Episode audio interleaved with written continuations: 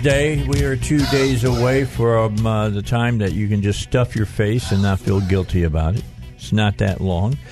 I told you what I'm doing this year. You know, I, I had this problem with uh, uh, my foot, and they put me in the hospital, and then I had some kind of uh, stuff in my bloodstream, which I found out today from the infectious diseases doctor that I have that um, my blood is clear, but we're still going to do uh, about uh, 22 extra days of uh, IV. IV stuff Oh my! to make sure that we carpet bomb everything really good and make sure it's all gone. So if there was maybe an area in the bone that the infection was hanging around just a little bit, we don't have to worry about it coming back. You know, all of that. You know, the staph infection's a that's a serious thing. A lot of people don't realize how bad, but the, the smallest little minor cut can turn into a life threatening situation if you get a staph infection. Because if it gets in your bloodstream, then it goes after your organs, and the next thing you know, your organs start shutting down. At that point, it's better call in the pastor and the family. But Because and Jan, here's the, the the really weird part about it. Uh, I had gone in on a Friday. Uh, they were treating the wound. There was a little bit of infection. They were using that, that silver nitrate stuff and all of that on it. And then I came in back on Tuesday. They remember they had me in that walking cast, Uh-huh. and uh, they they cut it off, and all of that pus and everything had leaked okay, that's, you know, I really don't, leaked- we don't it- need to hear about that. Okay, but it leaked through. It leaked through my cast, Ooh. And uh, the doc looked at me and said, "How you feel?" And I go, "Feel great." I mean, I was feeling all. yeah. You were dying. Let's go, man. Yeah. Uh-huh. Let's. You want to go bar hopping tonight? I'm. I'm all up for it. and uh, so anyway, uh, she told my wife. She said if he had waited until tomorrow, Mm-hmm. Wednesday, he wouldn't have felt good, and we've been fighting for his life. That's exactly what they they told her. They didn't tell So, so for people who are just joining us and don't know the story, Dave is not just some old guy over here talking about his ailments. You know, like all of us old folks start to do at a certain age. Yeah, my prostrate doesn't he, work well. He built this. yeah, Please, he he built this really incredible patio uh, off his backyard, off his back door, and it was gorgeous. And he had just painted it, and it was hot in My the summertime. son-in-law- and he my wa- okay, son-in-law and he did. walked across it and he burned his feet and he didn't think it was a big deal. Well, those burns got infected and the next thing you know, he's almost dying. So Yeah. that's what we're talking about. yeah, So- because if you're a type two diabetic, you got to pay attention to a little thing. Even if you're not a diabetic, you have to pay attention to yeah. that. So anyway, Okay. so but you're line, alive, you're I'm okay. good. That's I good. just talked to my doc uh, yesterday, Dr. Driscoll. She says that uh, the uh, wound vac comes off uh, here in about another two weeks. Did they put maggots on it to eat the dead No, flesh? they didn't do that. We, Okay. We're still not doing the, the the dark ages now with me. no, right? hey, that's no. That is actually a legitimate treatment in very high tech hospitals. My daughter's over there shaking her head. She she worked in the medical, so I can tell you that they actually it's what is they what do they call that? It's a certain kind of therapy. I can't remember what it's called, but you can Middle ages therapy. I did a story on it. No, That's what- they, that's they what used to use it back in the Civil War. That's what happens to It's like- wounds when you don't treat them. It's like Maggots if you if you use leeches, the same thing, except don't use. I them actually too interviewed a guy often. while he was getting that therapy. They put the maggots on. This was at a hospital. At So- a hospital, did It- it's a very common practice. They have a special unit in hospitals that deals specifically with people with wound care. Yeah. And this guy, they put real life maggots on his the, the, the larva. I think is what they Yeah, and the it- larva. and it eats because they eat dead flesh, Yeah. just like back in the Civil War. You know, when they had soldiers that were injured, that's what they did. Yeah. So and it works. They use leeches. You know, they still use leeches from time to time. But anyway, This is not this is I not did what we're not supposed to be have to talking do about today. that, We're going to talk right? about some national news no, here. I didn't go just- out scrounging so- in the latest, you know, trash can looking for you. know, yeah. So, so, Dave, we'll have to remember that if Jane ever gets some sort of wound. No. we, we can we can go the maggot route with her. No, we, no, we no. can recommend Dump that to them on me. Thanks, but no, But no, they said that uh, they're going to take the wound vac off, which is kind of an incredible device in and of itself because Mm-hmm. it sucks all the bad stuff out and make sure that the wound uh, heals from the inside out. Okay, see, this is what makes me mad. If they can create something that sucks all the bad stuff out, all the germs, why can't these same geniuses create something that you can put on your body in certain areas that sucks out the fat cells? I mean, why the bad fat? Why can't we do that? I just know that if they could, That's what liposuction is. it isn't would be on no, the market that, that's right invasive. now. Liposuction is invasive. I'm talking. You, you you have a patch or something on your foot that's Yeah. sucking out germs, right? Uh, it's not a patch; it's, a- a, pump. It's a pump. It's a tube of some Yeah, sort it's that goes tube up in that's- there. Sort of Oh. a, it's, it's sort of a sucking it out. See, I'm See, 'cause it's- thinking. for years. I think I'm they've thinking. been they've been putting they'll put little drains in a in a wound area for it to drain. But this, is from what I understand, if I understand it correctly, what you have is actually something that's got positive suction. Oh yeah, It's got- all, so it all actually the sucks time. it. Doesn't all that the- hurt? No, Okay. So all these people on Facebook are like, "Is this really we're joining to talk about Dave's debridement?" It's good, oh, somebody, man. Somebody told us. Aaron Freeman on Facebook says they call it biodebridement or Okay. maggot therapy. See, I was right. Okay. It's been a legitimate uh, form of therapy since Beelzebub. Probably the Yeah. Chinese. built a hospital in Akron. Yes. So there you go. It's been around forever. I mean, the Chinese See, I, did I don't make this stuff up. I know what I'm talking about. Okay, so the bottom line is that I'm doing really well. You know, by the 19th of December, I should be off all of this stuff. The thing that I'm doing that's really cool, and that you would you'd Yes. like to do. Okay. I'm just telling you. Okay, I'm listening. I do the uh, the hyperbaric thing. I go diving every day. They take me down 45 feet and feed me 100% pure oxygen. Really. Remember, remember That Michael. Jackson? They used to do Yeah, that. yes. Yeah, I, I told them that I would do it, but if I came out with a silver glove on one hand, Mm-hmm. I was done. Well, see now, I the hyperbaric therapy I'm familiar with. They actually put you in this capsule thing, That's what I was. Yeah, that's what they put me in. Uh, but they don't put They- you underwater. No, the, the no, hospital- no. That's I, I'm depth. diving That's is the just the, Yeah. what Yeah, see, I call couldn't. That, that, I, don't. I would not like they that. slide me in. I'm claustrophobic. They op- I don't even like close the- elevators. yeah, I don't like close the end seatbelts. I don't like anything that I feel start feeling like I'm getting. It's just just think. I lay it in there for two hours. Just think of it as a What I clear do. casket. I couldn't do it. I couldn't do it. No it way. makes it It's a makes good thing I'm not makes your injuries, you know, heal, Heal faster. faster. It even Right. affects the bones of your body. It's but it doesn't cool. affect fat. See, once again, why, why can't, Can't they do this? that. Yeah. Well, it could. I mean, you light a match and 100. Actually, my daughter told me when I recently visited her. her in Austin, she told me there's something called there's some kind of cryotherapy now where they're freezing. You go in Oh, and they yeah. freeze your fat. Yeah, Yeah. Oh, yeah, you could probably, they got that. I bet they're going to be really popular after Thanksgiving. You could probably reduce the temperature in your house and uh, yeah, make I'm you going to burn eat an more. extra, Anyway. extra piece of pie and then go get cryo fat therapy. Anyway, let, us talk to Bob. He's in Conway. Okay. wants to talk to us. Bring him up. good. Hey, Bob, how you doing? I'm doing very well, Dave. What's up? I got an idea. What? I got an idea. Maybe if we come up with a maggot that can suck stupidity uh, out of somebody's head, we can give one to each Democrat. Yeah, That's pretty That might be a thinking. good thing to do, to be honest. It, and and they it would have a, a, a smorgasbord of dead tissue between their ears. I mean, Oh, that's the truth. Pelosi would Pelosi would, would feed a, her, a herd of them. No, she has no dead tissue. She has nothing between her ears. Does not uh, work Oh, with be nice, Dave. Be nice. She, I'm not like she Nancy has something Pelosi between her ears. She didn't get to be third, three heartbeats away from the White House, from being the president of the United States by being totally stupid. No, There's- you just there's have to something live in the most bluest district in San Francisco. Yeah. Or well, something. sometimes people are just super, super, super duper corrupt. Well, she True. is that too. There's True. no doubt. Thanks for your call. Crime Appreciate pays. it, Bob. But you're right. Maybe we should do that. Big story. First story. We'll get to it when we come back. Uh, there are vulnerable Democrats, ones that are in you know purple districts, like guys and and gals over in uh, Wisconsin, up in uh, Michigan and Pennsylvania, that are saying now that the Democratic Party is kind of just leaving them behind to get their butt handed to them. I think that that we're going to talk about what's Pelosi going to do. What can she do without taking a vote on impeachment?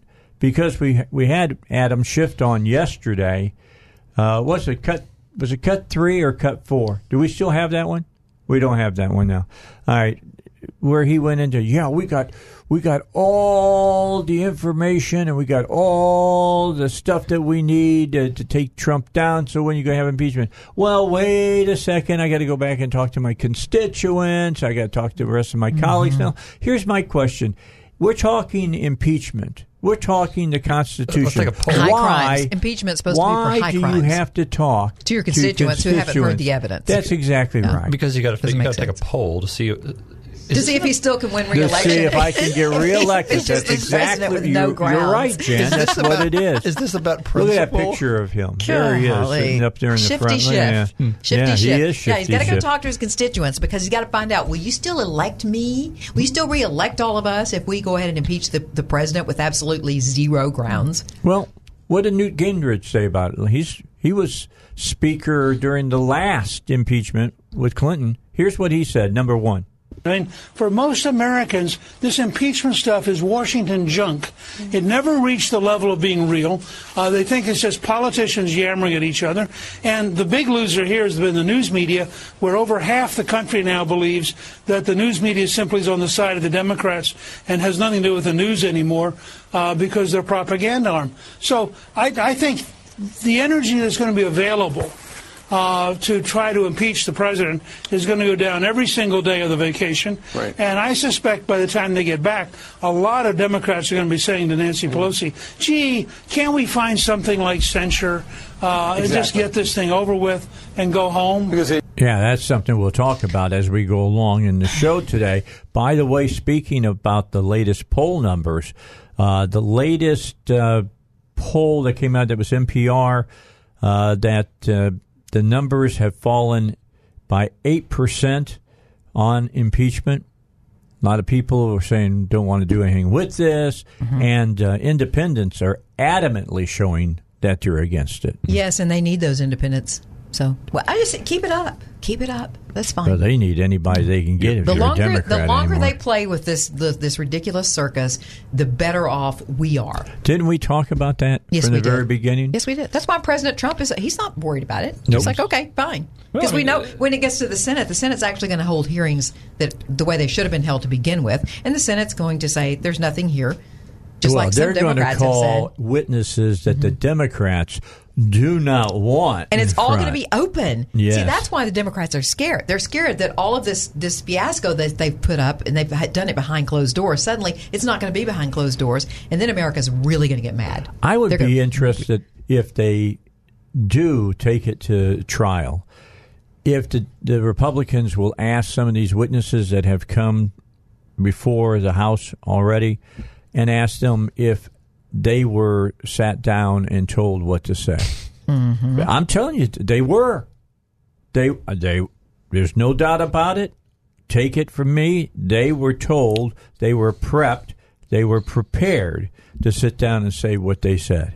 I want you to listen to this, Dave, because I, I just posted this couple of days ago, and it was one of the most popular posts on my Facebook page. Right now, it's got 2.4 thousand likes. Good. All those up in arms because President Trump fired an ambassador were quiet when Obama let an ambassador get murdered in Benghazi. Yeah, they did. That's Mm-hmm. correct. Double standard. I call that the double standard. I call that Truth. disgusting. Truth. Absolutely disgusting. And he allowed the Secretary of State to keep her job. That's even more disgusting. And of course, there's the big white elephant in the room, which is the fact that there is corruption over there, and Joe Biden's, you know, right in the middle of it. And Well, that's what the Democrats are worried about because they will call Hunter and they will call Joe and they will set him in front of the uh, the Senate. And the other thing that they they know that if they do have a trial in the uh, the Senate, well, then Booker's got to be there and Warren's got to be there, and everybody's got to come off the campaign trail mm-hmm. right, which is right before Iowa. right, which is a little scary for them. Yeah, mm. real scary for them, especially when you got Bloomberg. Just made. Did you hear? Do you think they didn't plan? Did, did they not think all this through? He spent. Where were their he's strategists that they paid thirty high million dollars for ads. Right? Did you mm-hmm. hear how much total he says he's going to spend? One hundred and fifty million dollars out of his own pocket? of his own money. Man, I'd hate to have to take that kind of money out of my savings account. That's out of his piggy It's like, bank. I don't have a That's not even in his savings account. That's all right. All right. He's just going to get the, the hammer and break it and say, well, we got a little money to make. Let's run for president. Ah, jeez. Let's Well, do that. just shows you how desperate they are.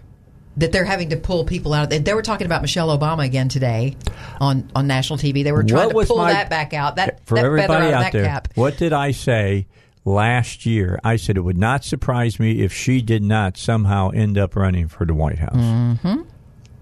But I thought if she did, she'd have. She run, says she's not running. She would have run for the Senate in Chicago first. Yeah. and do just like her husband did. But maybe she's going to try to do the shortcut. She says really she's not. talking about Democratic strategist today said People that she are says saying no. Yeah, they say that she says no. Yeah. yeah.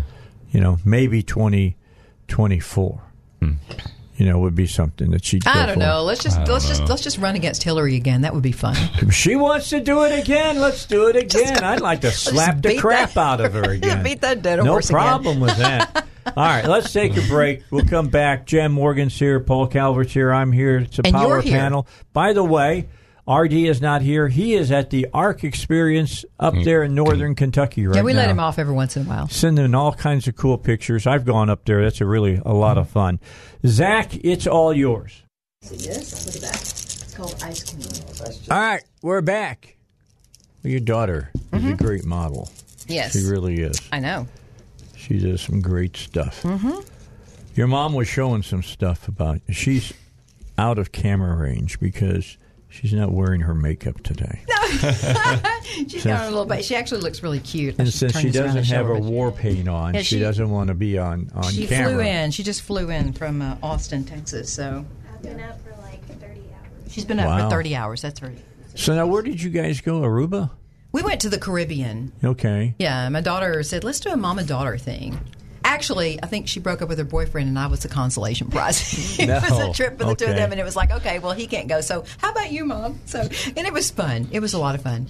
It was one of those all-inclusive things. You know, if you ever do one of those resorts that are all-inclusive, the So Sandals you went to one of those sandals places? Yes. Okay. And Now, it was for couples only, which was really interesting because, of course, there's all these couples, and then there's me and my daughter, which you know what people probably thought yeah, I'm thinking. they didn't know. So I was trying to tell everybody. I said, "This is this is my daughter," and of course, you know, you're like, "Mm, uh, "Yeah, right." Doesn't work that way, lady. No, but you saw it became very controversial because on the beach. I, did you see that picture I posted on the beach? I did not. okay, so I posted Was this that picture. clothing, clothing optional beach? It was no, I, it wasn't. A, it was clo- no. Dave, why do you, your mind It's- always it's- goes to the wrong scandal. Oh, place? sorry, sorry, sandals. Scandals. See, there you go. There you go. No, okay. So I, I put this picture on Facebook of me laying on the beach, clothed, of course. You know, I don't do the swimsuit pictures. Yes. Um, and I had written the words "to a women," and I had actually built a little sandcastle gun. Cool. Just a little, you know, because I was gun. bored. I'm trying to hmm. get a suntan, and I was trying to pass 40, time, and that's yeah, what was 50 that's- cal?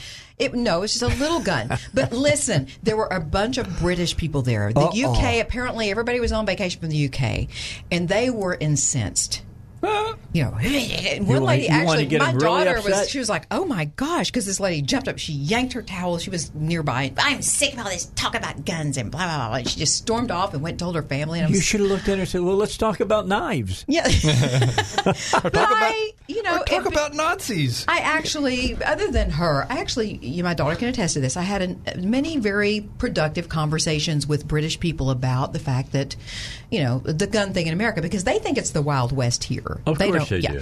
And, and there, they have been so brainwashed. They've been without protection that it is, it is a, it is a common, very comfortable feeling to just to be to be, be settled on the fact that you don't have a right to defend your life if you live there because I talked to couples and they were they were telling me now with all the refugees and the crime has gone up and there are rapes and and stabbings and you know all kinds of horrible crimes and one lady said I'm just I'm scared to go anywhere without my husband and I said well you know I I hate As that though that's guys. gonna help. But I said, you know, now, and I said, we don't, women in America don't have to walk around afraid. We have a right to carry, to keep and bear arms to defend ourselves. And, and then they went, well, we don't, we don't want that. And, and I said, even in your own home.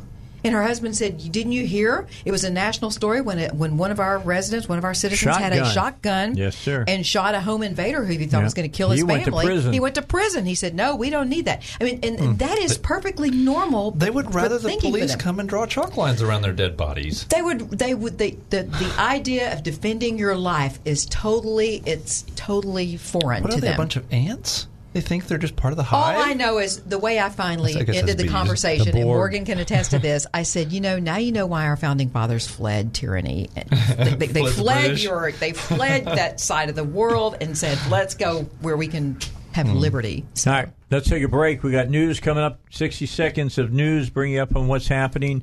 I want to get to this thing about the vulnerable Democrats because it's important that you hear it.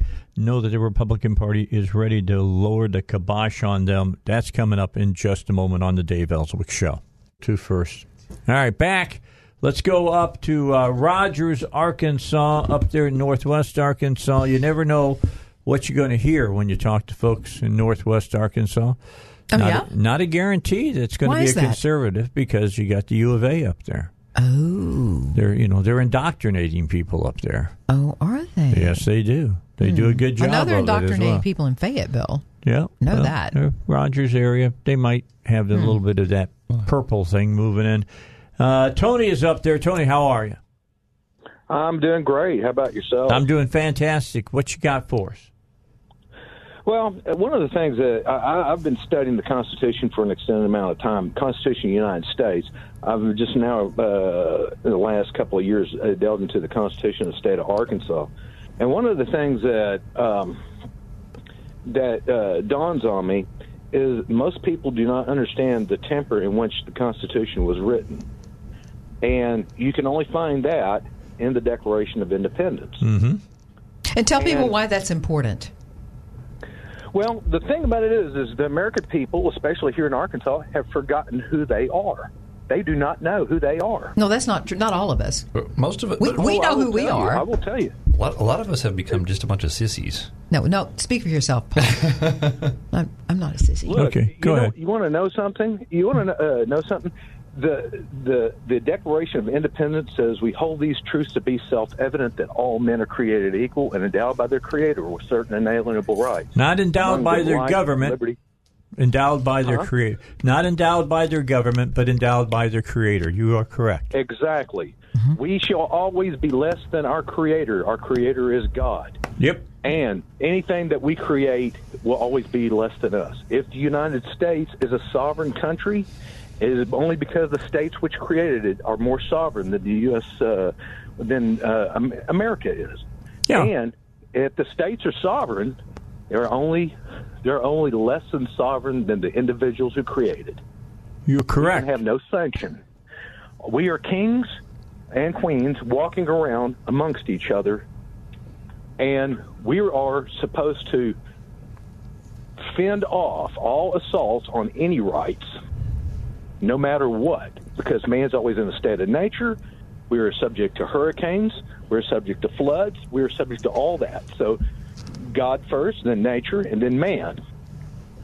And that, uh, and because of that, most people do not understand So- what that Constitution means. So- so But you know, it's not. the will of the people is always going to be superior to everything else except the laws of nature and the law of God. You know what I discovered, and, what you're saying is, is is true.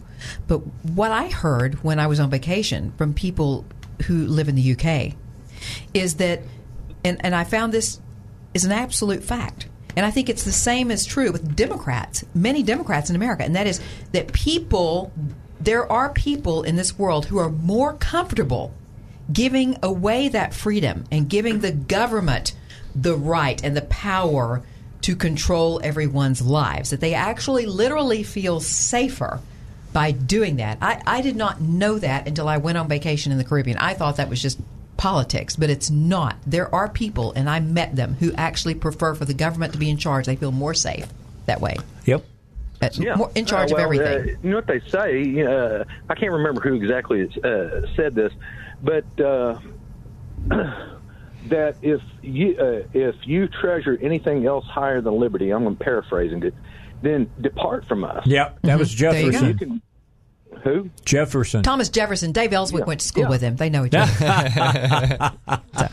and and so the the issue is that uh, when somebody uh, takes care of you, they have a claim, and that claim supersedes your uh, your sovereignty because you're living on their benefits, So that makes and sense. therefore, huh? That makes sense, Tony. You know what I've always said, and I got to let you go because I got several other people who want to be part of the show today. I've always said that if you take a check from the government, you should have to write and sign a contract saying that you won't go to the polls to vote. Well, no, wait, not not any check. You said Well, when you no, take no, a check, the but like check. Social Security check, No, that is your I'm money. talking about like a welfare something's check. a welfare Okay. check. Okay. All right.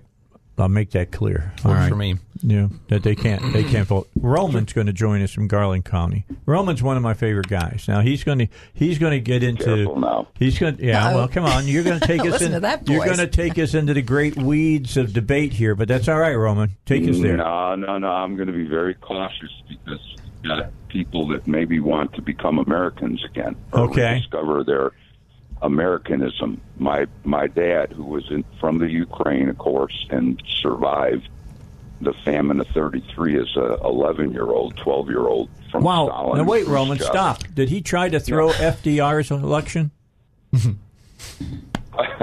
I'm just, uh, because of because of my diplomatic immunity and my affiliation as an ambassador for the Lord Jesus Christ, I plead the fifth on that one. all right, brother. Uh, but just curious, you know, we, we, we use the phraseology real quickly here to the point, um, and, and to all that's been being talked about and should always be spoken of.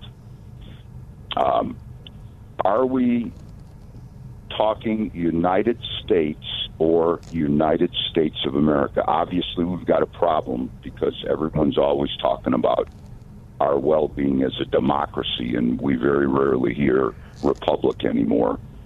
Can we, if we're pledging the, to the flag of the United States of America, should we be on a, a pathway to proclaiming that as well, rather than just continually being in line with the leftist press United States? Because I think there's a, a, a difference. There's some people that would split hairs with me of that, but is it more apropos United States of America versus United States? Well, of course, we're the United States of America. All right, it's the. United States that makes up America. And so it's just not a bunch of United States, it's the United States of America. That Right, seems that and seems pretty simple to me.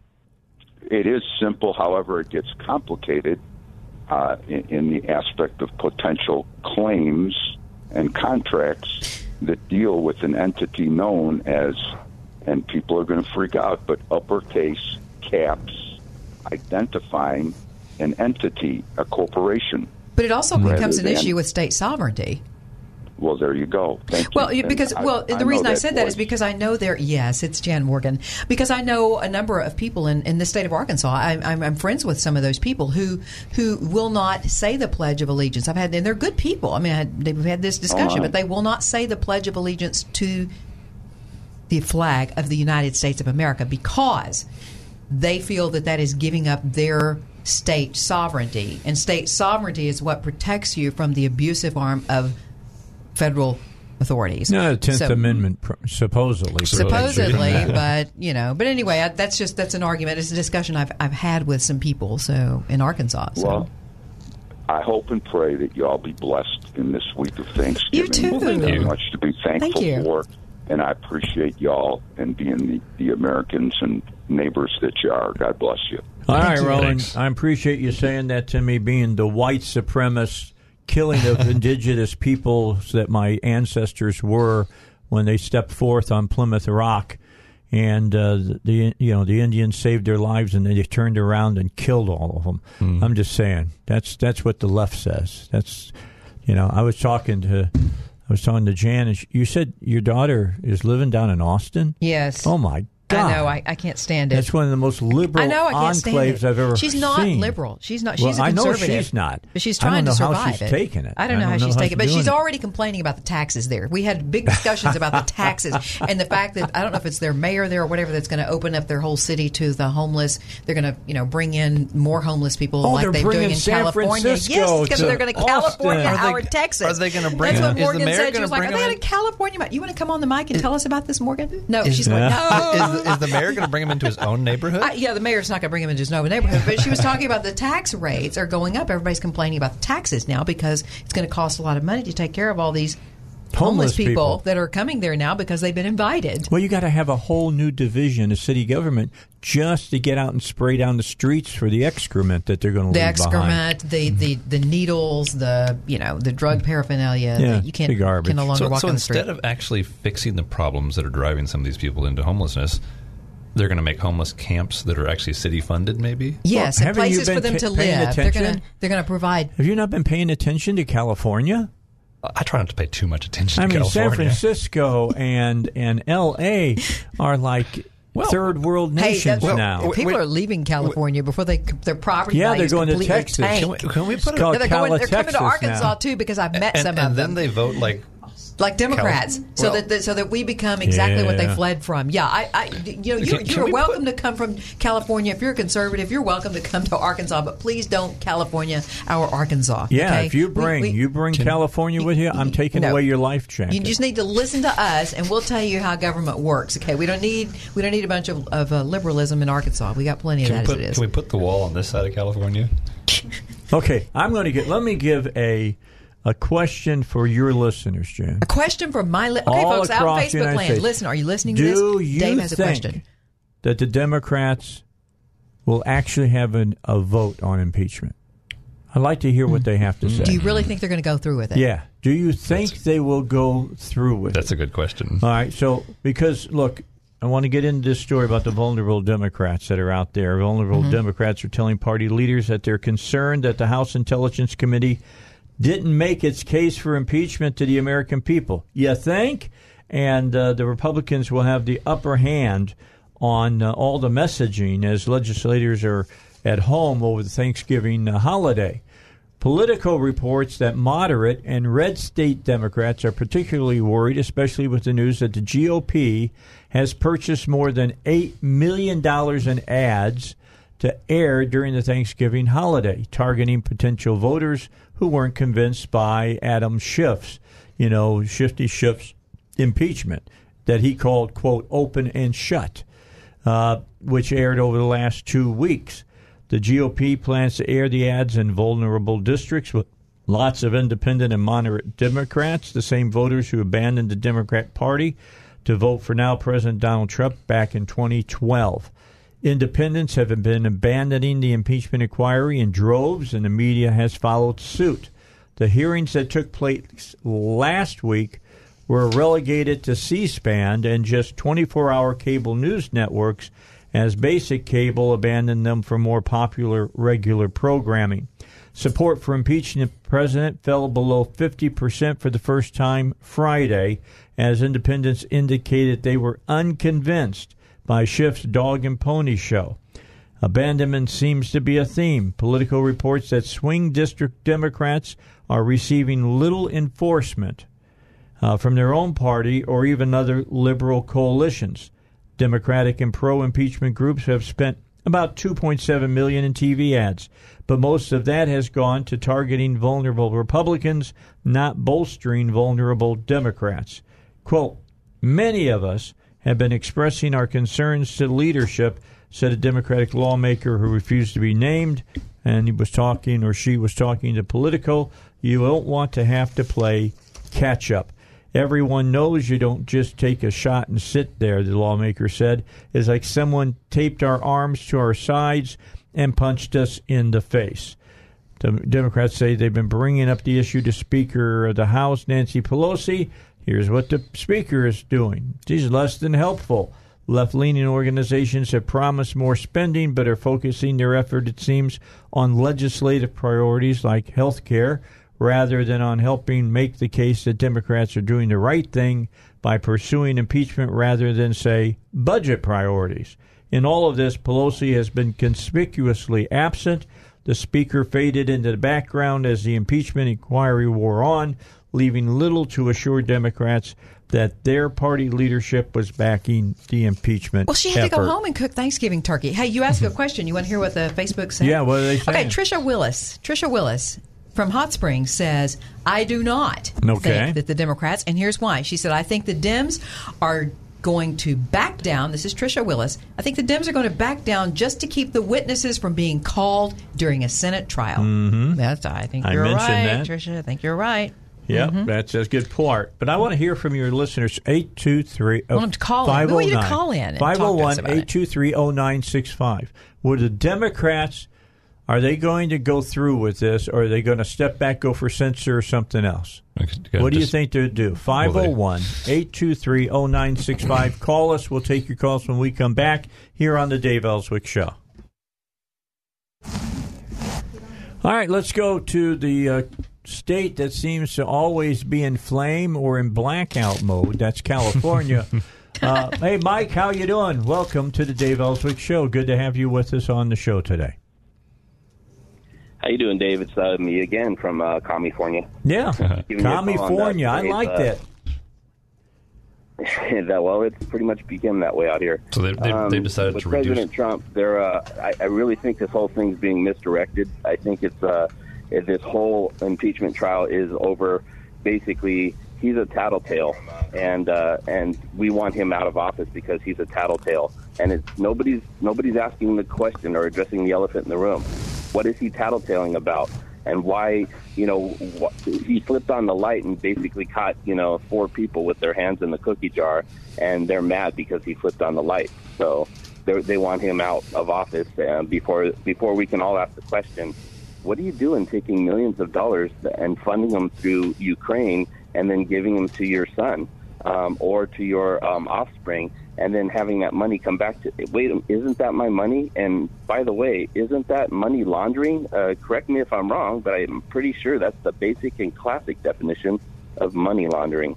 So why, when are we going to get to ask those questions of, of those people um, taking and well let's not say taking stealing our money Well, that's why I don't think that the Democrats want to have a trial in the Senate because those are questions that are going to be asked because people like Hunter Biden and Joe Biden and maybe even uh, Kerry uh, will be called to testify before the Senate.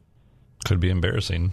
That's why I've said since the beginning too. Let's. Um, people thought I was crazy, going, "Oh, they're going to try to impeach him," and I said, "I hope it goes through. I hope it goes through, so it gets to the Senate." And they think, "Oh, you're one of those," and I'm, I'm going, "No, I'm not trying to get him impeached. There's no way they can impeach him. They don't want it to get to the Senate. If it gets to the Senate, then it opens up any kind of investigation. This is why they're trying to change the rules right now, early in the game. But they can't. It's really hard to go ahead and change the Constitution. That's a pretty strong framework to try to rebuild on. Well, Mike, I got to tell you, I'm going to let you go, but I'm happy that there is at least one clear mind In California. Thank you for your call. We appreciate it. Ron is in Jacksonville. We're coming back to home here to the state. How you doing, Ron? I'm doing good, sir. How are you? I'm doing fantastic. What's your thoughts? I just want to, uh, you know, it's just one thing. You know, I think that I think the Dems are going to let this thing run full full blow, and it's already set up that Schiff is going to take the fall for the Dems. Pelosi's already already starting to distance herself away from it, so I think she's to. She's already got a cushion built up, ready to fall back on, and she's to let Schiff take the whole blame for all of this.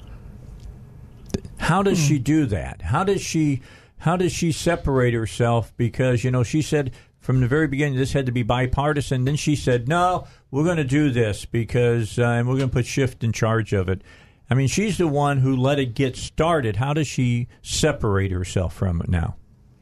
Have you noticed on a lot of the uh, the news that they're doing, Schiff is taking full uh, is taking the full picture of it, and she's stepping backwards. Have you noticed that she hasn't been running her mouth lately, and she's actually being quiet on it and letting Schiff run his? Well, I don't disagree with you on that. I just think it, it's going to be very interesting to see how how she does the you know the tap dance that gets her out of this. Well, you know, she's not going to get out of it totally, but she's going to, in her mind she's going to come out smelling like a rose because, like I say, she's backing up. I'm I'm a hundred percent Trump fan here, but Me too. you know she's Me she three. has got it fig- she's got it figured out how to back off, get it started, start it, get it you know get it really going good, and then she just backs off and lets everybody else run with it. So no matter what happens, she's going to get in some trouble, but she's going to come out at, as far as the dim goes. She's going to come out smelling like a rose again. All right, appreciate your call. Thanks. Some good uh, good thoughts there. And the thing is, though, that in her district, you know, she could smell like a pile of poop, and she'd still smell like a rose to her voters. her district does cases, I smell think. like a pile And of so poop. the thing is, though, that, so so to her voters, I think a lot in a lot of cases, uh, she doesn't have to come off as a smart person. The the thing is though that she's not the only part of this country, and so there's there's a lot of other people that are, are Democrats that are being elected by when people did you who are ever not think quite that as- Pelosi thought about the whole country and not just about her Well, uh, getting reelected? Well, and that's the, that's the thing is I think I think that may be part of her issue that she's liable to hang some of the other Democrats. is her- this, and we'll talk about this coming up in the next hour. All right? Mm-hmm. keep this question in mind: Is this Pelosi's way of destroying the radical left in the Democrat Party? maybe not on purpose? No, We'll she's talk. not that insightful. We'll talk about it when we That- come that's back. way above her It's the Dave grade. Elswick Show. Stay with us. 501 823 0965 is the question. The phone line's open to anyone from anywhere in the United States or around the world. You just call. We'll get you on here on the show.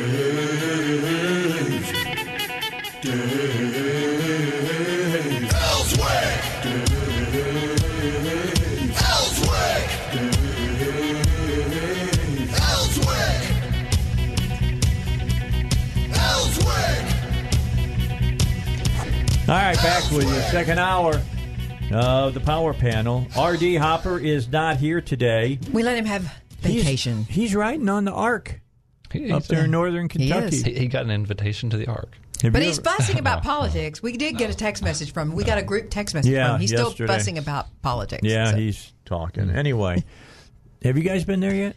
I have not. I've You've heard about got it. to I think, go. I think, my, I think maybe You'll my brother like and it, his kids went up Kentucky. Yeah, you oh, like I'd love, it. I'm sure I would love Kentucky. Period. I'm a horse person, so I Oh, would love God. all the, the horse farms. And You the- won't be in the you won't be by all the horses when you're up by the Ark. You got to come down around Lexington, Kentucky, to Mm-hmm. Right. get into the uh, real bluegrass. Yeah, I need to visit Kentucky. It's a I great place. I like it. Go to Bourbon I'm too busy in Arkansas right now. Go to though. Bourbon County. It's hard to get out of Arkansas. We got stuff to do here. You know what's going on in Bourbon County, right?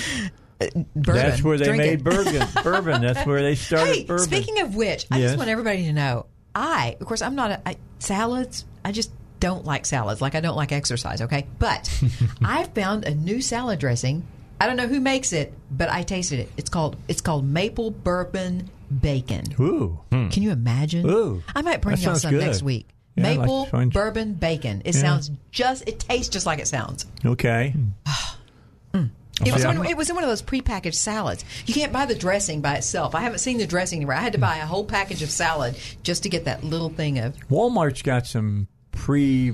Well, I don't know because I don't go in there anymore Kroger because they too. they've joined town. They've joined forces Yeah, with every with town for gun safety. Yeah.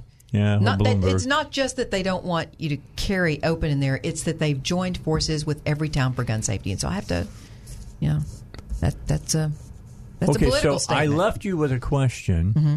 To ponder during about the seven minutes we had for the news and commercials and weather. Did we start playing traffic yet? No. Okay. So no traffic, but we had something in that area. Bottom line was this: mm-hmm. Is Nancy Pelosi, the Speaker of the House, going to allow Schiff and Maxine Waters and ROC K and the USA and everybody else just kind of hang themselves so that uh, the radical left of the Democratic Party Will just cool self, will self emulate themselves and they won't have to yeah they won't have to wait for them uh, worry about them in the future. It's an what do you think? It's an interesting thought.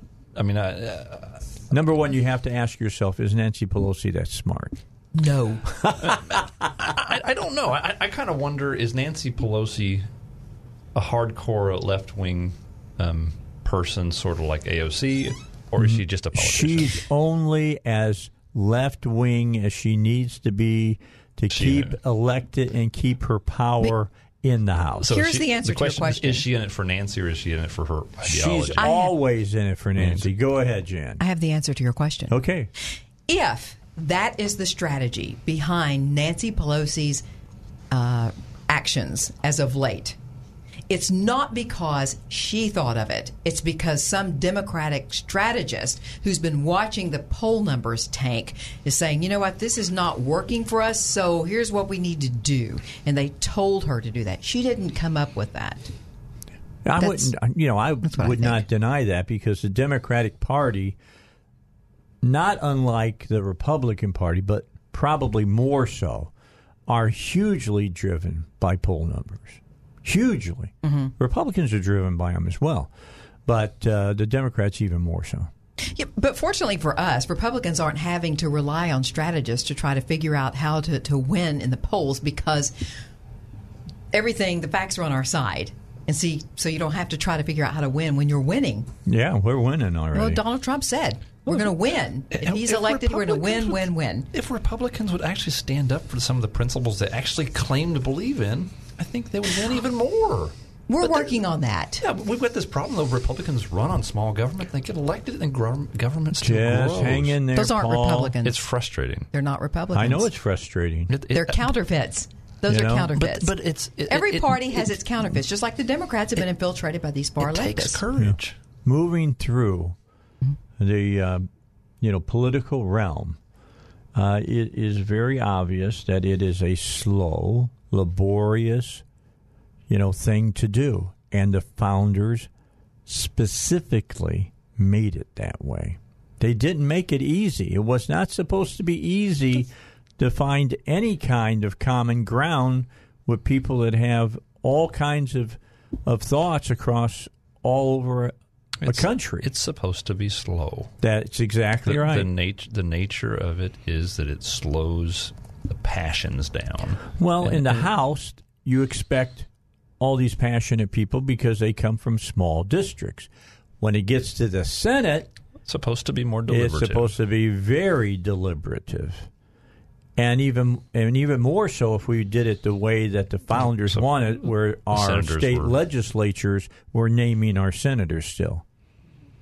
That's the way it was supposed. Yeah, to be. was- I mean, we it- moved away from what our Constitution Mm-hmm. wanted for us, and it's it was even slower then Yeah, to get it's things not- done. Ideally, is that you set up a government that protects people's rights and doesn't allow the government to do very much, and then you make it so difficult to change anything that it just that you don't get much change. But unfortunately, we've got a system that just changes all the time. They write here in the state of Arkansas.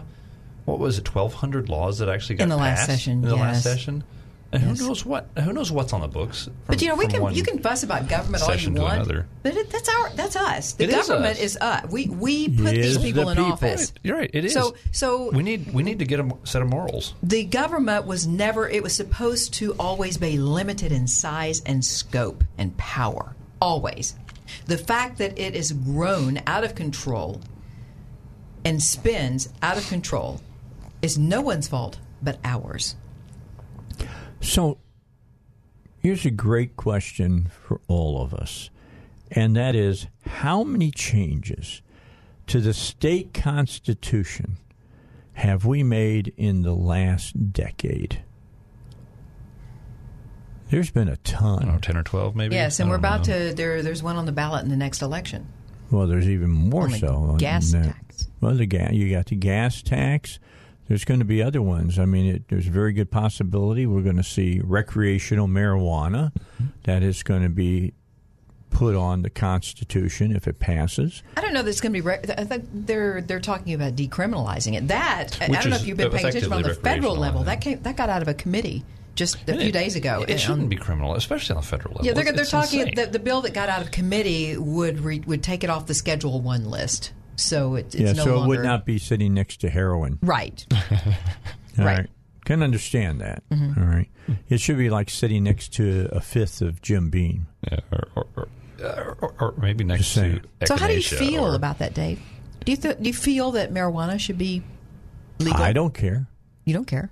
I really don't care. It's a I'm, I'm not going to go back to my Ute and and do it again. You know, Mm-hmm. uh, I have always thought that I had a hard time with uh, seeing people being put in jail uh, and locked away on something that I did on a regular basis when I was in college Mm-hmm. in the early '70s.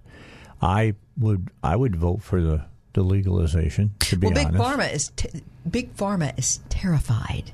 Oh, of course they Terrified. are. They're shaking in their shoes that marijuana is going to become just legal across the country, and then then how are they going to push their narcotics?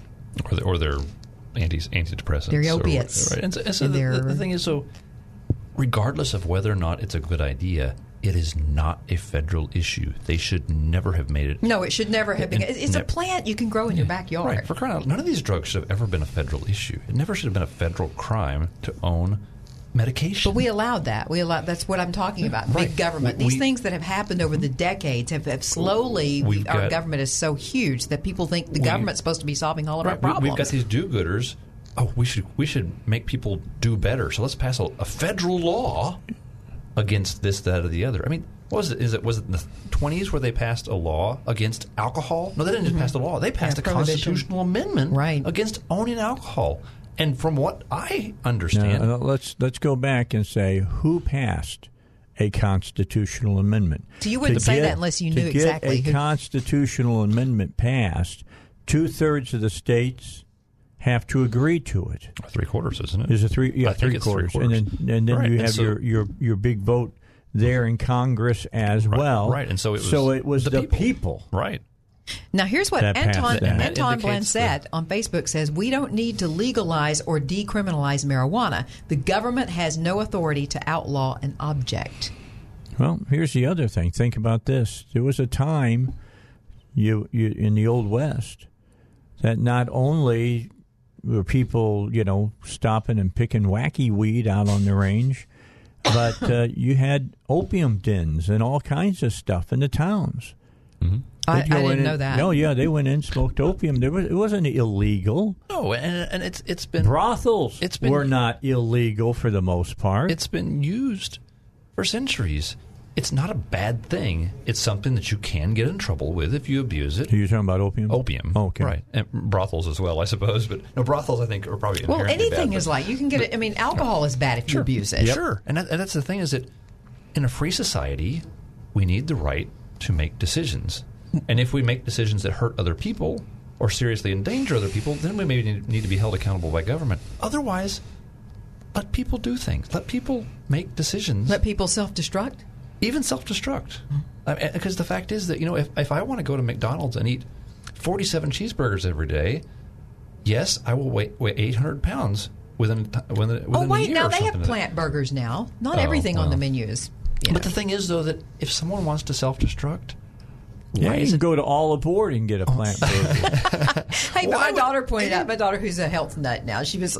We were passed by uh, one of those fast food restaurants on the way here to the studio, and I said, King. "Look, they've got their yes, they've got their plant burger. They're advertising it." She said, "Okay, they can make it out of plants all they want, but I guarantee you, they're cooking it in the same grease.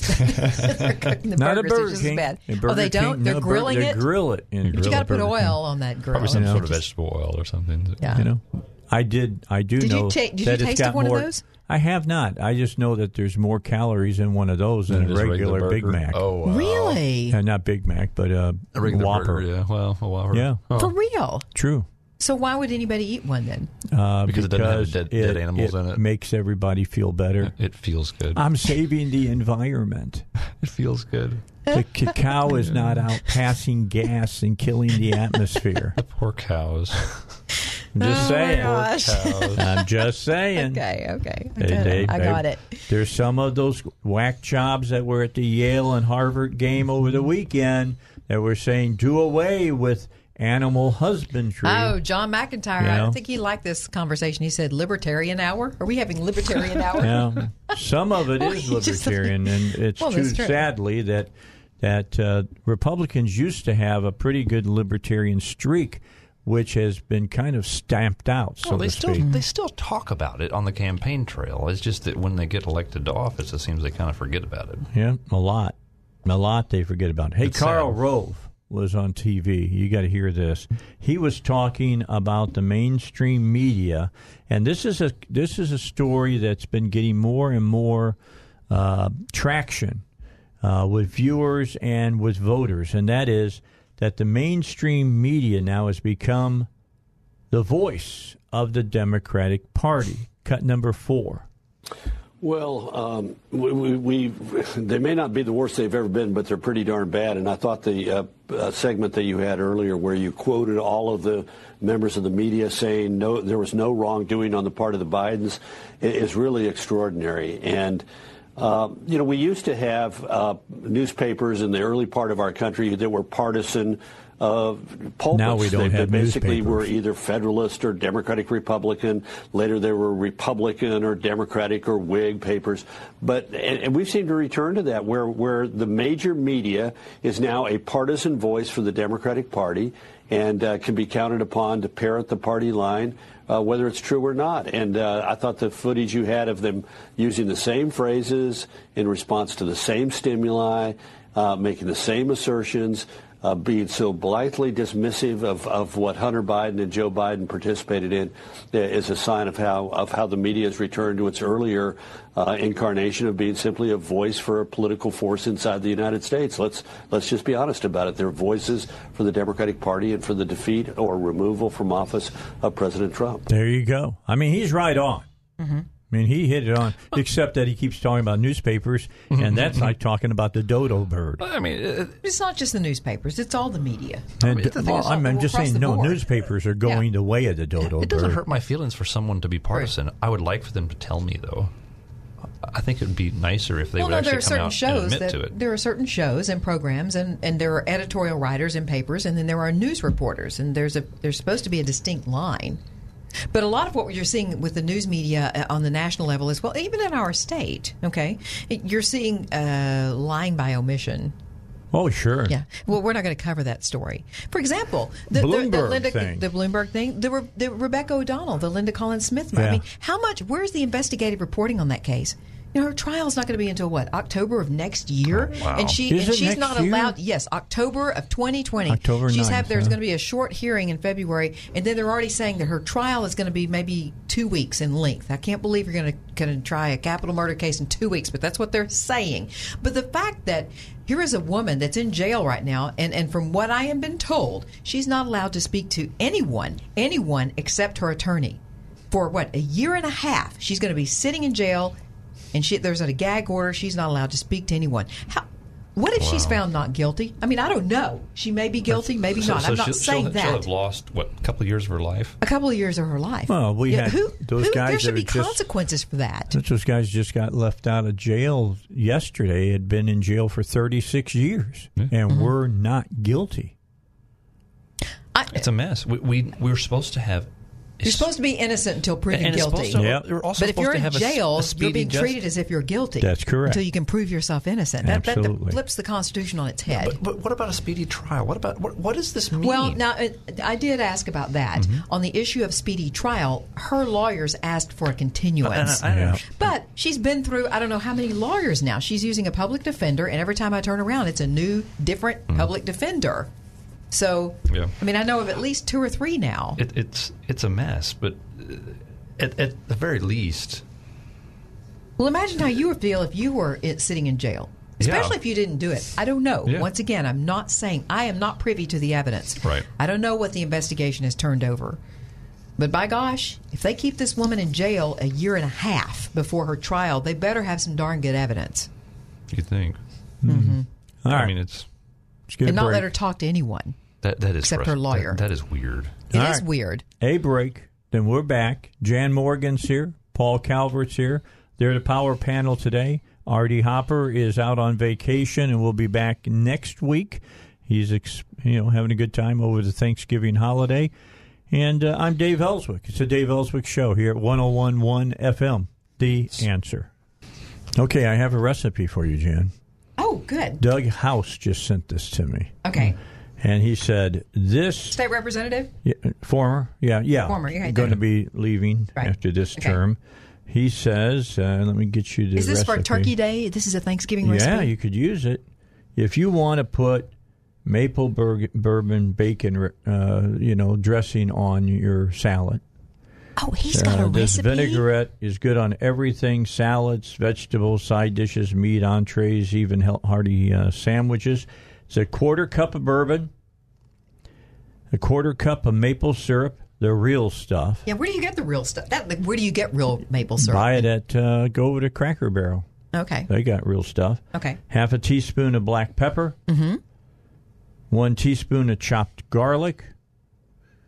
Two teaspoon chopped shallots. One teaspoon of Dijon mustard. Hmm. One quarter cup of cider vinegar. Two thirds uh, two thirds cup canola oil. One tablespoon of canola. So two thirds cup and a tablespoon of canola oil. One teaspoon salt. In a saucepan, heat Wait, I haven't heard anything about bacon yet. in a saucepan, heat the t- tablespoon of canola oil, add shallots and garlic, saute until tender, but with minimal color. Remove pan from heat and add bourbon. Return to heat, flame, and cook until flame subsides. Now the alcohol is cooked off. Remove from heat. Pour contents of pan into blender. Add all remaining ingredient, uh, ingredients and blender. Blend, emulsify. The uh, vinaigrette can be used warm or cold. Now I'm looking for where it says here uh, for uh, now this is the maple bourbon vinaigrette. Just just maple bourbon. So But add maple bourbon bacon is the key. cook a couple of pieces of bacon and throw it in when you throw, Throw it it in, in the there blender. somewhere. I'm Put it telling in the blender. I'm telling Maybe you ya. put your bu- bacon good. It, it even makes a salad taste good. And I, I'm not a big salad person, but oh, Anyway, this is man. from uh, the Rabbit Hill Inn Kitchen. Mm-hmm. All right. All right, we've just got a few moments going here, here on the Dave Elswick Show. And, uh, yeah, we're going to come up at top of the hour, have news again for you, and then we got other stories we want to touch base on as well. So let's see. Um, how about Elizabeth Warren? Want to hear from Elizabeth Warren? not really. I mean, if we have to. we don't know if it's going to be the truth or if it's a She's, lie. she's still in the race. Oh yeah, she's like number two. Oh, okay. I on thought, so. Well, what I like is is she and Bernie are like going nuts because of uh, Bloomberg, mm-hmm. and uh, you know about the whole deal dealing with uh, Bloomberg going to use all this money to get into the race. Uh, cut number five. Here's what she has to say about Bloomberg is planning to buy a nomination in the Democratic Party. I think Michael Bloomberg is wrong, and that's what we need to prove in this election. You bet. Think about it this way. You know, his view is that he doesn't need people who knock on doors. He doesn't need to get out and campaign with people. He doesn't need volunteers. And if you get out and knock on a thousand doors, he'll just spend another $37 million to flood the airways, and that's how he plans to buy a nomination in the Democratic Party. I think he's fundamentally wrong. Okay, so let me just ask this question. Nobody got a follow up question, of course, and it's this Elizabeth, if you had $30 million extra, would you use it to buy airtime on television? Mm-hmm. Would you or would you not? And the answer is, of course she of would. Of course she You know, would. I think we've found some common ground with this woman. We can both We have. can all agree that this man is wrong. Well, he's wrong Uh, politically. politically, I don't care if he wants to. what, I don't care. He wants to burn through maybe 150 million of his own money. That's his money. Do with it as you please. And and I'm I'm I'm good with um, the other Democrats trying to take him down.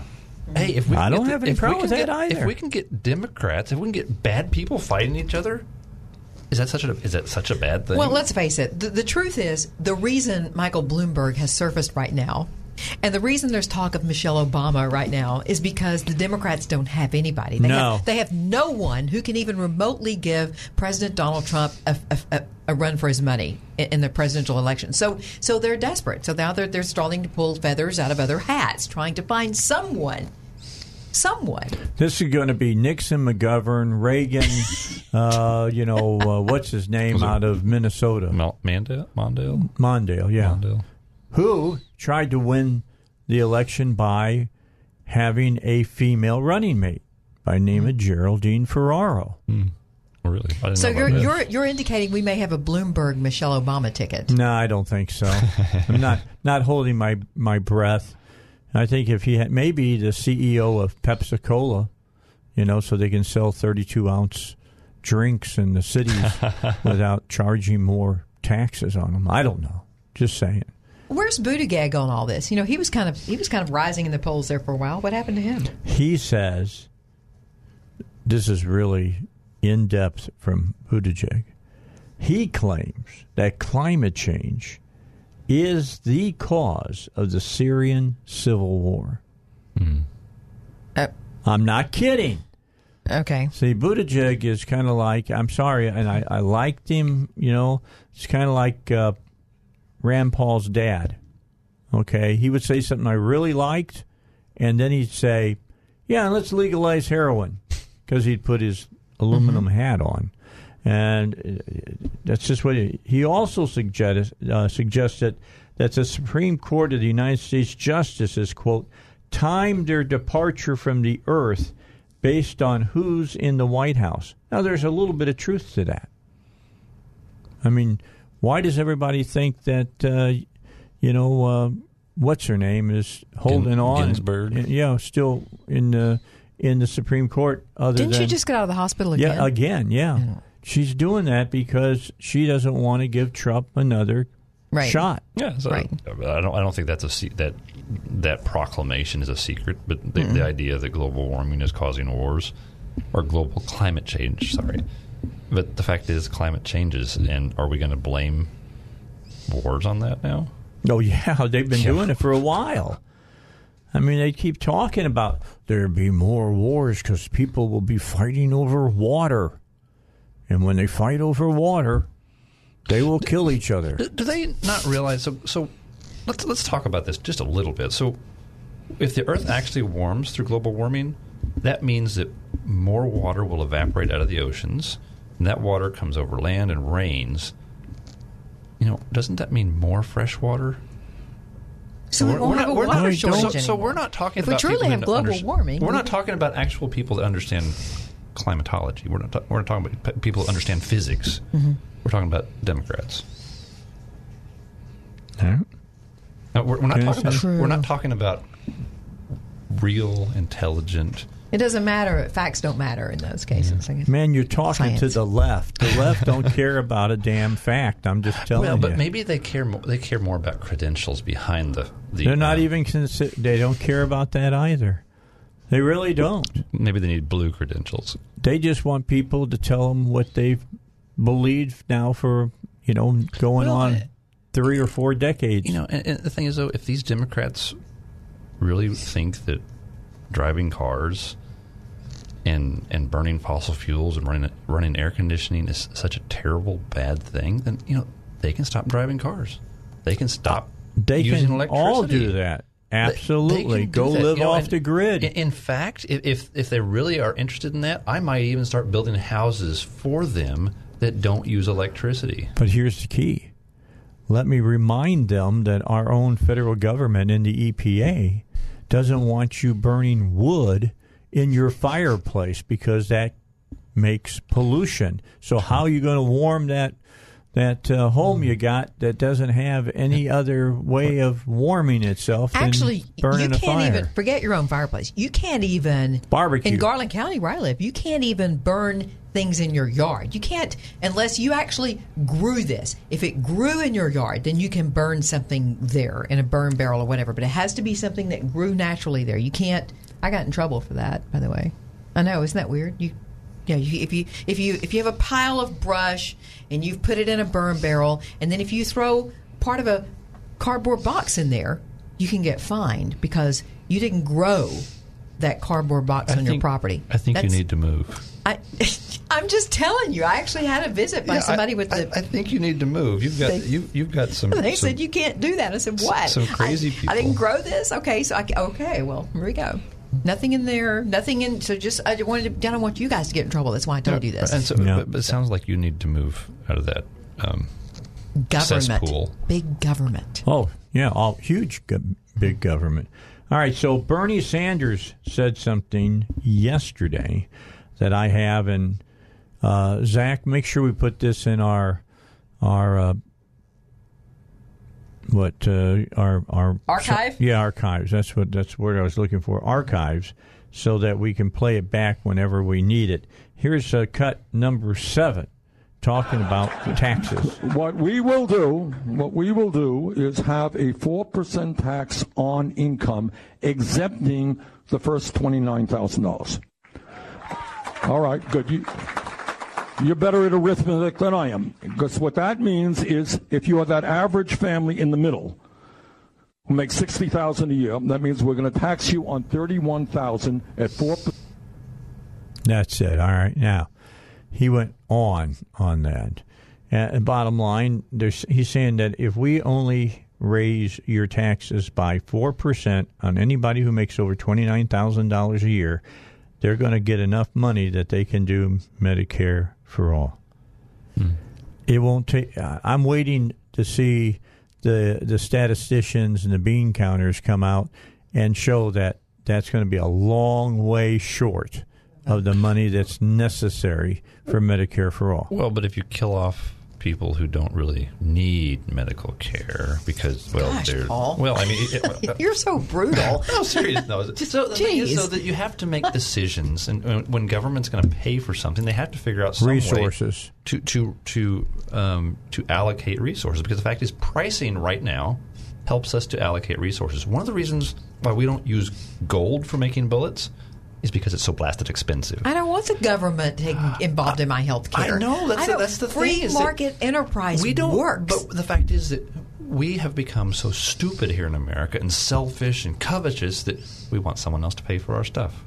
No, we we, we don't. Some Well, people. a lot Some of- people okay, do. A We- lot of we don't. And, and unfortunately, it is a majority at this point. A majority of Americans want government to pay for a lot of their stuff. Maybe not Mm-hmm. everything. There's kind of a, a mix of people trying to decide how much of how much free stuff they want from the government. But I think we do have a majority of people who want some free stuff from government that's paid for by somebody else or mostly by somebody else. And we just need to get a set of, set of morals. I had someone approach me yesterday who wanted help with their campaign, and he he says he's an independent, but he wanted to hire a Republican and a Democrat to assist him with his campaign. Of course, I said I, said I couldn't do that, but but he believes in Medicare for all. And I said, So he's a socialist. I said, you, yeah. I said, you're, you're, you're that's you're not going to get any Republican w- to sign on to that. And then I remembered we had a bunch of Republicans sign on to that right here at our state capitol a few years ago. I was like, what am I thinking? So, so the, the, the thing is, though, sort of this this this middle of the road Republican idea is that well, we're going to have this quasi government, um, public private partnership, socialist medicine thing. That's as opposed to the Democrat ideology is well, we're just going to have a, a totally government socialist medi- medicine program. Both of them are wrong. I mean, w- one little difference is you have a little bit more private enterprise there, but at the end of the day, you still got government paying for something that should be the responsibility of individuals. Right. Well, if we're going to fix that, we need to go all the way back to when they started doing Social Security. Right. Right. Yeah, Social Security that's- is wrong. I mean, the, Right, the it fact is, is. government should give It people should- their money back. Should be an option. Sell a bunch of the, the land out west, pay people back, shut down the program. Yeah, I want my money back. Yeah. all the money I, would- paid into Social would Security, I want it all back right Yeah. now. The Bottom line, you'd have to factor in. I would have been uh, putting my money into, let's just say, a 401k. Sure. I, I wouldn't do it with the traditional. I do it with a Roth, so I would No, pay you would the have taxes partied your before. money away. You wouldn't. Nah. but the bottom line, the bottom, the bottom line, But you because would I, have benefited from it, even, You know. even if you had partied away. Yeah, but I'm just saying. A lot of people say, "Well, we'll just give people back the money that they put into the program." That's not the way it would work. It would work You need to be how much interest. money you you know gave up in interest and everything Mhm. else That that, they- you would the have government gotten. made off of it. I'm And so- talking probably several million dollars that I would So have se- gotten. the government has lots and lots of assets that they just need to sell off, and that would that would have have two effects. It would shrink the size of government, Mm-hmm. perhaps drastically, and it would pay people back for this this money that's been stolen from them, and it would shut down a terrible program that never should have existed you, in the first it would, place. it would really uh, fire up the economy.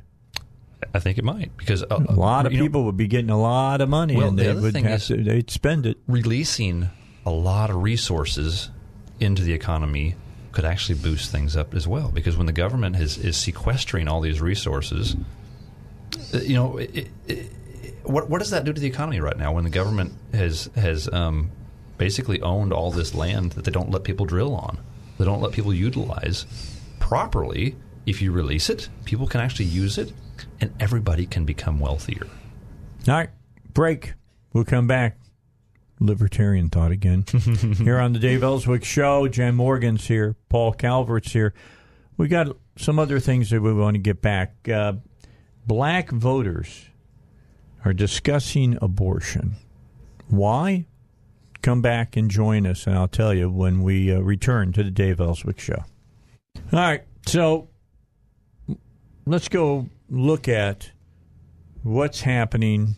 You know, everybody wants to say that the whole abortion argument is settled. It's not. And I'll tell you one place that it's not settled, and it's in the minority community.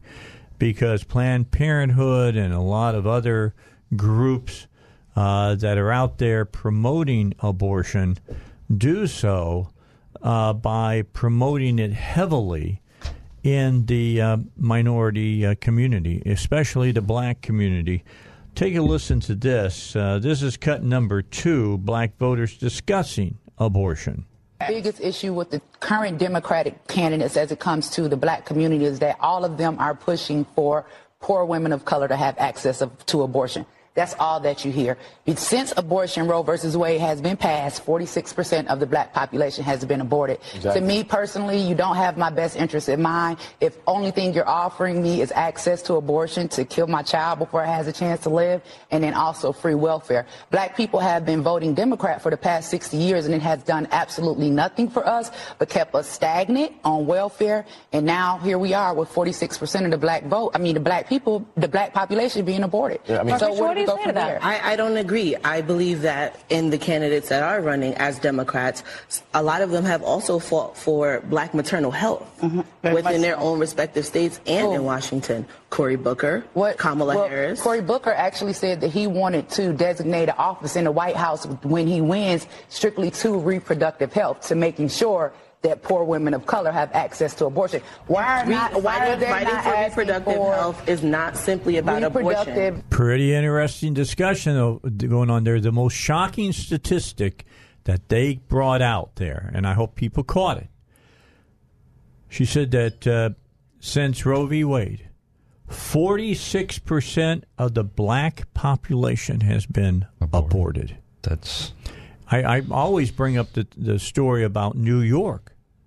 In New York, last year, there were more uh, abortions than live births with black people. It just kind of goes to show. Now, you tell me they're not targeting people. Yeah, I mean, just like just like my friend that came up with the idea for the T-shirt up there. KKK has been less successful than Planned Parenthood. Planned Parenthood has been more successful at killing black people. Well, Margaret oh, come on, you guys. Do y'all really think Planned Parenthood is targeting black people? Yep. You really believe Yep. that? I don't believe that. Margaret Sanger did. I believe that it just so She's happens that that in that started it all. population there is there is uh, more irresponsible behavior that's leading to abortions at this time. But, but my thing is, well, I am so sick and tired of people on on both sides of this issue. I don't care what party you're with or whatever, making it a black issue or a white issue. It is a human life issue. is a human All life issue. life matters. And black people shouldn't be just talking about this subject because it's a portion of the a large percentage of the black 46% is that what you said? Yeah. Of, of black children are being aborted. Well, w- w- we should be concerned because any child is aborted. Any human life, I- not because it's a certain race. Jan, I you know me well enough that I don't race. like the whole thing about abortion in any way, shape, or form. Mm-hmm. However, Planned Parenthood, founded by Margaret Sanger, one of her basic building Mm-hmm. do- blocks right. was eugenics, getting Yes. rid of black people and Irish people, by the way. But Margaret Sanger is dead. They still follow her lead. Yeah, by giving abortions and making sure that people get abortions who want No, them. But by getting not, rid of certain people. it, oh, come on. They're not putting out signs that are recruiting think- only people with black skin to No, come and get they'll take abortions. they'll take anybody They'll take into an abortion clinic. That's right. But they will go out and market to the black community heavily, and they do so. Do they? Yes, yes. I haven't seen that. Well, I'll get the information for you. Okay. that I will get for you. That's no uh, problem. It's that's sad. Well, that is an interesting. I'm glad you brought that up because I didn't know that the the the, the African American community was make that was a big discussion right now. They're actually starting to realize they're being what's happening. That they're being targeted. How much how much more depraved and uh, can you get when when somebody you know it's one thing for someone to come and kill your children, but it's even worse to come come and convince you to kill your own. I mean, that's Well, and terrible. especially we may be you- having another great awakening. Yeah, ex- especially if you can if you can convince the clergy to be a part of it. That's Mhm. terrible. That's true. But but what I said is maybe we are in the midst of a great awakening because not only are people we should have Iverson Jackson on to talk with about this I can because get he and him I on. yes he and I have had this conversation uh, on a live that we did together and he is saying that more black people are now realizing a lot of things and it's not just that issue Oh, not yeah. just the, the Yeah. planned parenthood issue but the the economy and jobs issue which yeah, the whole party plantation really, issue. yeah, which which which party really has been uh, keeping black people in slavery, and which these- party has not? all these programs for the Democrats, and then you look at years ago, like, what 40, 50 years ago, there were a lot of black-owned businesses, and for, from what I understand now, oh, there's almost none anymore. If you can keep people dependent on the government, that is a form of slavery. And the fact that more African Americans are beginning to realize that that is exactly what the policies of the Democratic Party do, they are leaving the party. All right, a break, and we're back after the news. Final hour of the Power Panel. Of course, that's Jan Morgan today, Paul Calvert, and yours truly, Dave Elswick, here on 1011 FM. The answer.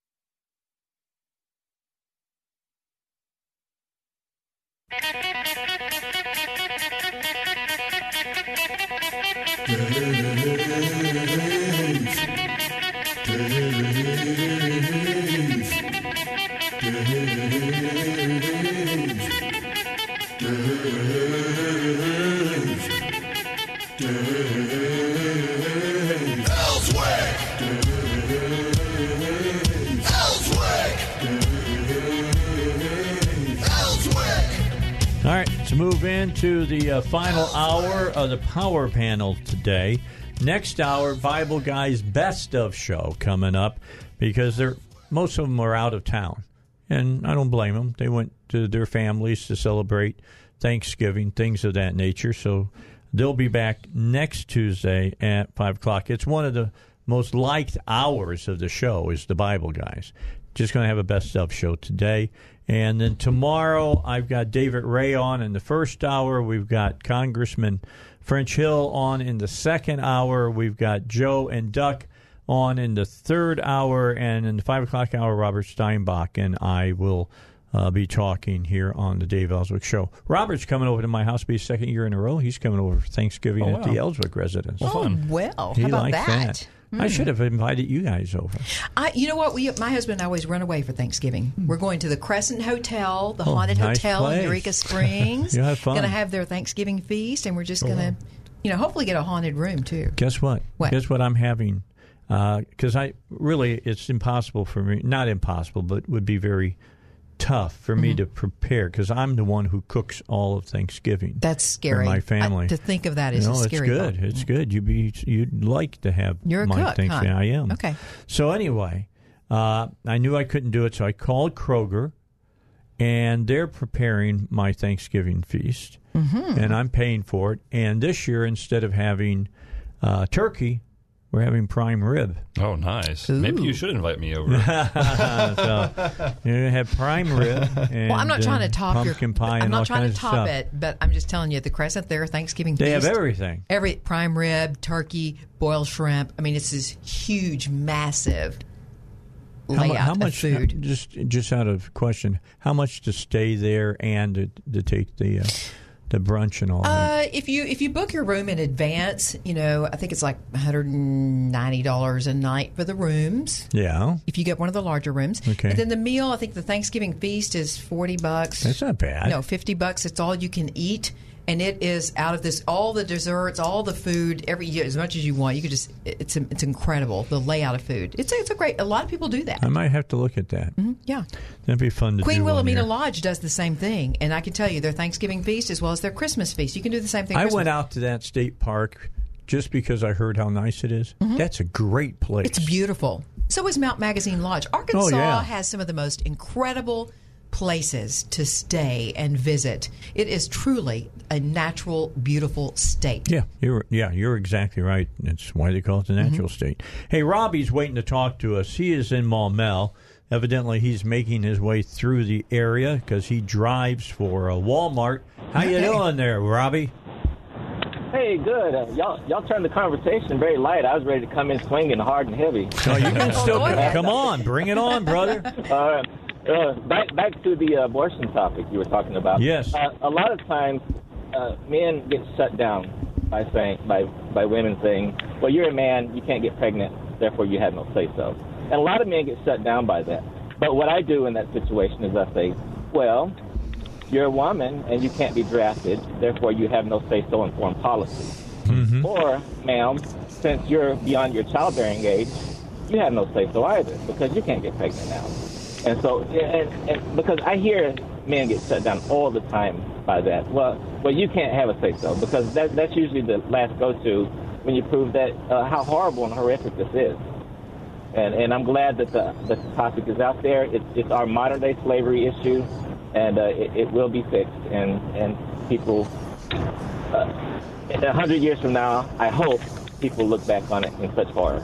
Well, I hope they look back at that just the way they, as you said, as they do at at slavery back in the Civil War and the early years of our of our country. Although I hope when they look back, they understand the time that it was happening.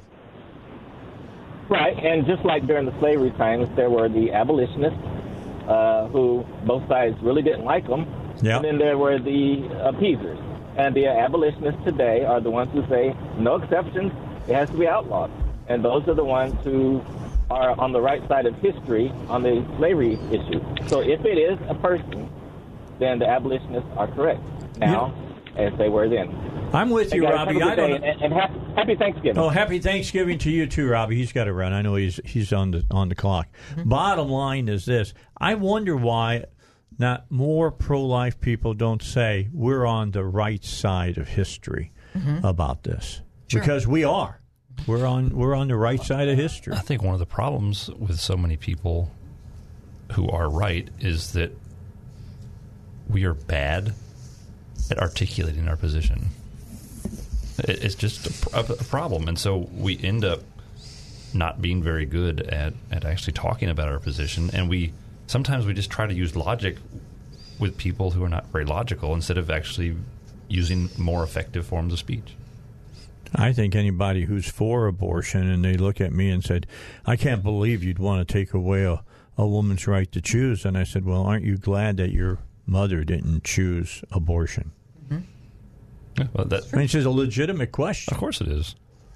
It's very Well, I actually think that men should have a say in the issue. You know, listening to Robbie or whatever got the gentleman's name, what they call 50% it. of you- my DNA. Well, yeah, that the the woman is. Last time I checked, you still have to have a sperm to fertilize an egg. So you know, Now, wait, ha- you're ha- talking half of science, That they equation, might- half they of that might not buy equation, that. I, you know, well, I don't But- care. Even if you Jan, have it done it in a lab, gotta it's still you've got to have a sperm. But some of these some of these women now are capable of putting sperm into a man.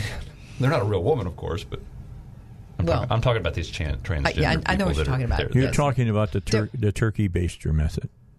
No, no, I'm talking. No, I'm talking about these women, that, that- these these men that are that are basically cross dressers. I but, know, but, I understand. but the point No, is, I, I- think I'm that men should have a say in the issue. I do. Of course, I because the fact is that a woman goes in and gets an abortion, she's killing her her uh, the, the, the the child His of another child, man. that's right. It's his His child. child Yeah, as his well. child. It's, That it's is not, true. But go before a judge and see if they'll hear from the man about it. Mm-hmm. The answer is not so much. Just so you know. I mean, but what, what should we expect when when most judges are pretty far left?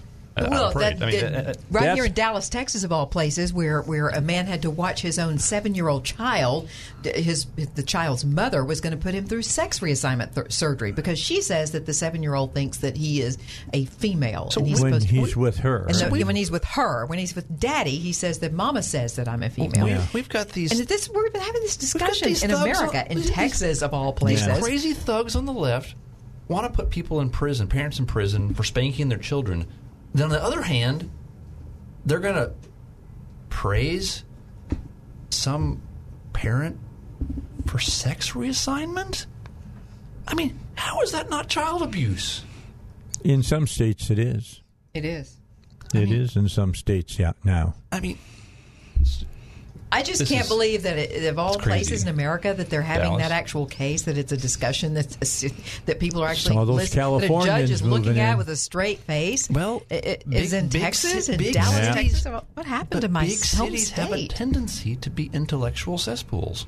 Yeah, well, I mean, that, that, but we're talking Texas. but Texas still, is different. You're also talking about a gigantic city. Texas is its own country. All right. So let's talk about Representative Zeldin from the first Okay. congressional district in New York. okay. Okay, not New York City, New York. There is a state outside of New York City, just for everybody to understand. Really? He talked about uh, uh, Shifty Schiff, talking about what he was doing, and uh, this is cut eight. You're going to love this. Check it out. What's going on behind closed doors are it's cakes, it's beer, uh, it's a party. They, they are happy that they have this moment. Adam Schiff loved uh, story time, both during his opening statements and his closing statements. Uh, when you were going through those open hearings, he always aspired to be a, a fiction writer. He wanted to be a screenwriter, and he now has this opportunity to write the world's greatest parody. As far as him saying that he's not sure if his mind's made up, give me a break. Going to talk to his constituents, the constituents who knew as soon as the president of the United States was elected November of 16, they started calling for him to be impeached. When he was getting sworn in, they were calling for him to be impeached. Uh, his constituents, some of these people who had to go outside of their house, look up at the sky, and start screaming uh, for therapy. The, Adam Schiff knows exactly what he wants here. He wants to remove the sitting president. Uh, he has people in his own conference uh, who have taken the position that uh, that they need to impeach the president or they fear that he'll get reelected. Uh, multiple members have said that. Uh, you have other members who said that the president needs to prove his innocence. There's been no due process throughout this. And when he says that he has an ironclad case, I only think that he has an ironclad imagination. I think that he has an ironclad amount of bad intentions here. Uh, and the, uh, the rest of the story that comes out, when you look at what actually happened, when you sort through the second, third, fourth hand hearsay, you just get to the facts of what Ukraine knew and when and what they didn't have to deliver in order to get the aid. Uh, the, the president is in the clear and he did nothing that you could possibly impeach him for. There you go. I mean, it's pretty good because he's exactly right because he gave a little history lesson there as he was talking about it. These people from Schiff's district out in California, uh, of course, wanted the president impeached uh, from the moment that he removed his hand from the Bible after taking the oath of office. They were already ready to go. We all know Or- about the. Washington Post headline say, and now let the impeachment begin. We know about uh, Congressman Green and others who have said we've got to impeach him now because he's going to get reelected. It's it's it's, it's that's why look the president's going to get reelected. I think it's going to not even be close. So- so Now, what- I've been calling And he's that not for a gonna long be time. So, so no. what, what would happen if they impeached him, kicked him out of office, and then by, by the time it actually happens, it's like two weeks before the election, and so then he gets he gets reelected. Does that mean he gets to run for an extra term? Because he didn't ac- actually get his full two terms. that could be interesting. that would be kind of funny. but the the key to it is is that number one, uh, I'm not con- uh, convinced, nor is Jan, and I think there's a lot of other people now that are seeing uh, this whole impeachment thing unraveling right in front of the Democrats. And I don't think they're going to, to vote to impeach the president because they know what's going to happen when it lands over in the Senate. The trial is going to open up a, a, a can of whoop ass on the Democratic Party, is what it's going to do. I mean, they should get Steve Austin 316 shirts printed up uh, for for the Republican senators because that's what's going to happen to the Democrats. Be a political suicide. Uh, it is. And I think that Pelosi knew that.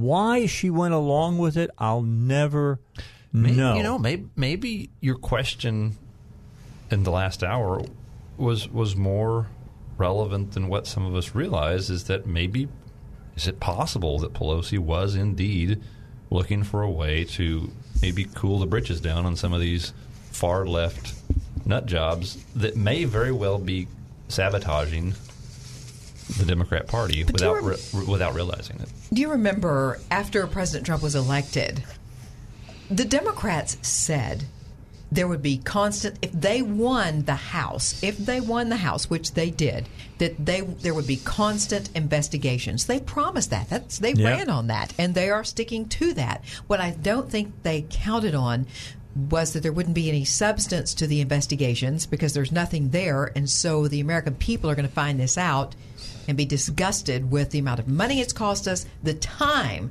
that it has taken away from dealing with real issues in this country. Uh, I think it's going to hurt the Democrats across across the board. I think you're going to see in this election we're going to win some states over that are blue states. Did you see the latest poll numbers out of Wisconsin? Well, you know they. They've no. swung. They've swung in Trump's favor by eight percent. Well, good. He Oh, wow. beats everyone on the Democrat side by at least eight points. Yeah, they ought to be worried about that. Yeah, They better be very worried about that. It's interesting because they, they recently had so a few years ago they had a Republican swing, and then more very recently they had a Democrat swing back in the other direction. Well, the And so- Democrat swing took part in the areas that you think that you would see more Democrats elected, Madison, Milwaukee, things, places of those areas. But the outskirts of of uh, the, the suburbs cities and such. in, out in the rural areas of Wisconsin, they are very conservative, just the way New York is. But here's something we need to, you know, I want to warn people just because it appears that we are winning, you cannot sit home Oh, no, on election you've day. got to Look go at what to just the happened in. Virginia.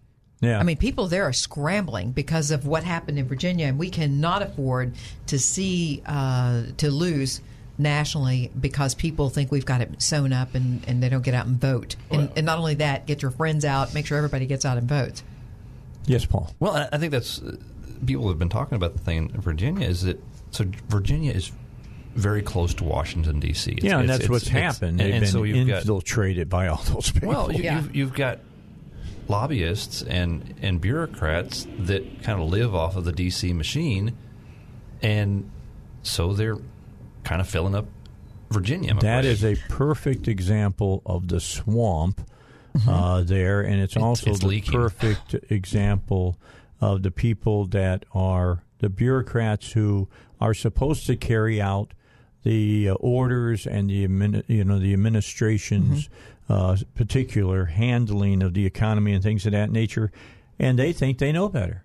Did you see how some of the folks in Virginia are dealing with this, though, as well as some No, other what are they states now, uh, creating Second Amendment sanctuaries?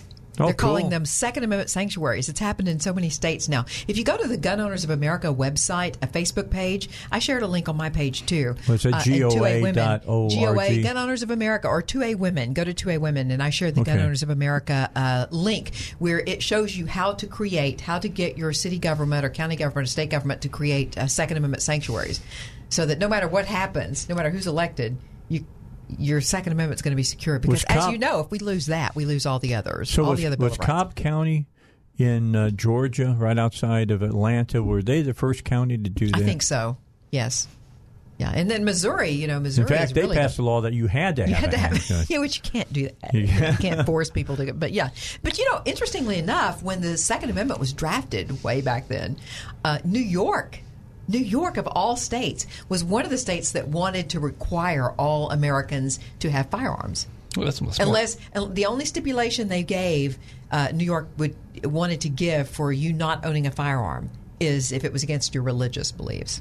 That was it. It's, it's still far more, far more reasonable than a lot of the other stupid things that government does. I mean, they, they make you pay for public schools. If they make you pay, pay for public Mhm. schools, why can't they make you have a gun? Even if you don't have children in public schools. Yeah. Yeah, majority a majority of my taxes I pay.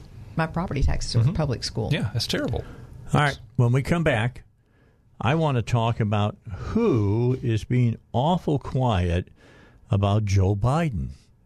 We'll talk about that in just a moment here on the uh, Power Panel on the Dave Elswick Show. All right, this is coming in from the National Weather Service. They've issued a tornado warning for Claiborne or Cleburne, Cleburne, Faulkner, and White counties uh, coming up at. Uh, I think that's five fifteen is what they're saying. Is that what you're getting over there, Zach? Is it five fifteen for the tornado warning, uh, ending at five forty five? So keep that in mind. So uh, that's a tornado warning. So they're seeing there's some- something some- on the ground, some movement or Yeah, something. there, it's something. There's something on the ground, and uh, uh, is that four? Is that for four fifteen to four forty five? Yeah, and Dave, they've just added Van Buren, Conway, and Pope counties until 510 this afternoon Okay. under a tornado warning. All right. There's uh, bad weather on the ground. Keep that in mind. All right. We, we knew that torn- that some severe weather was going to be blowing through Yeah. today.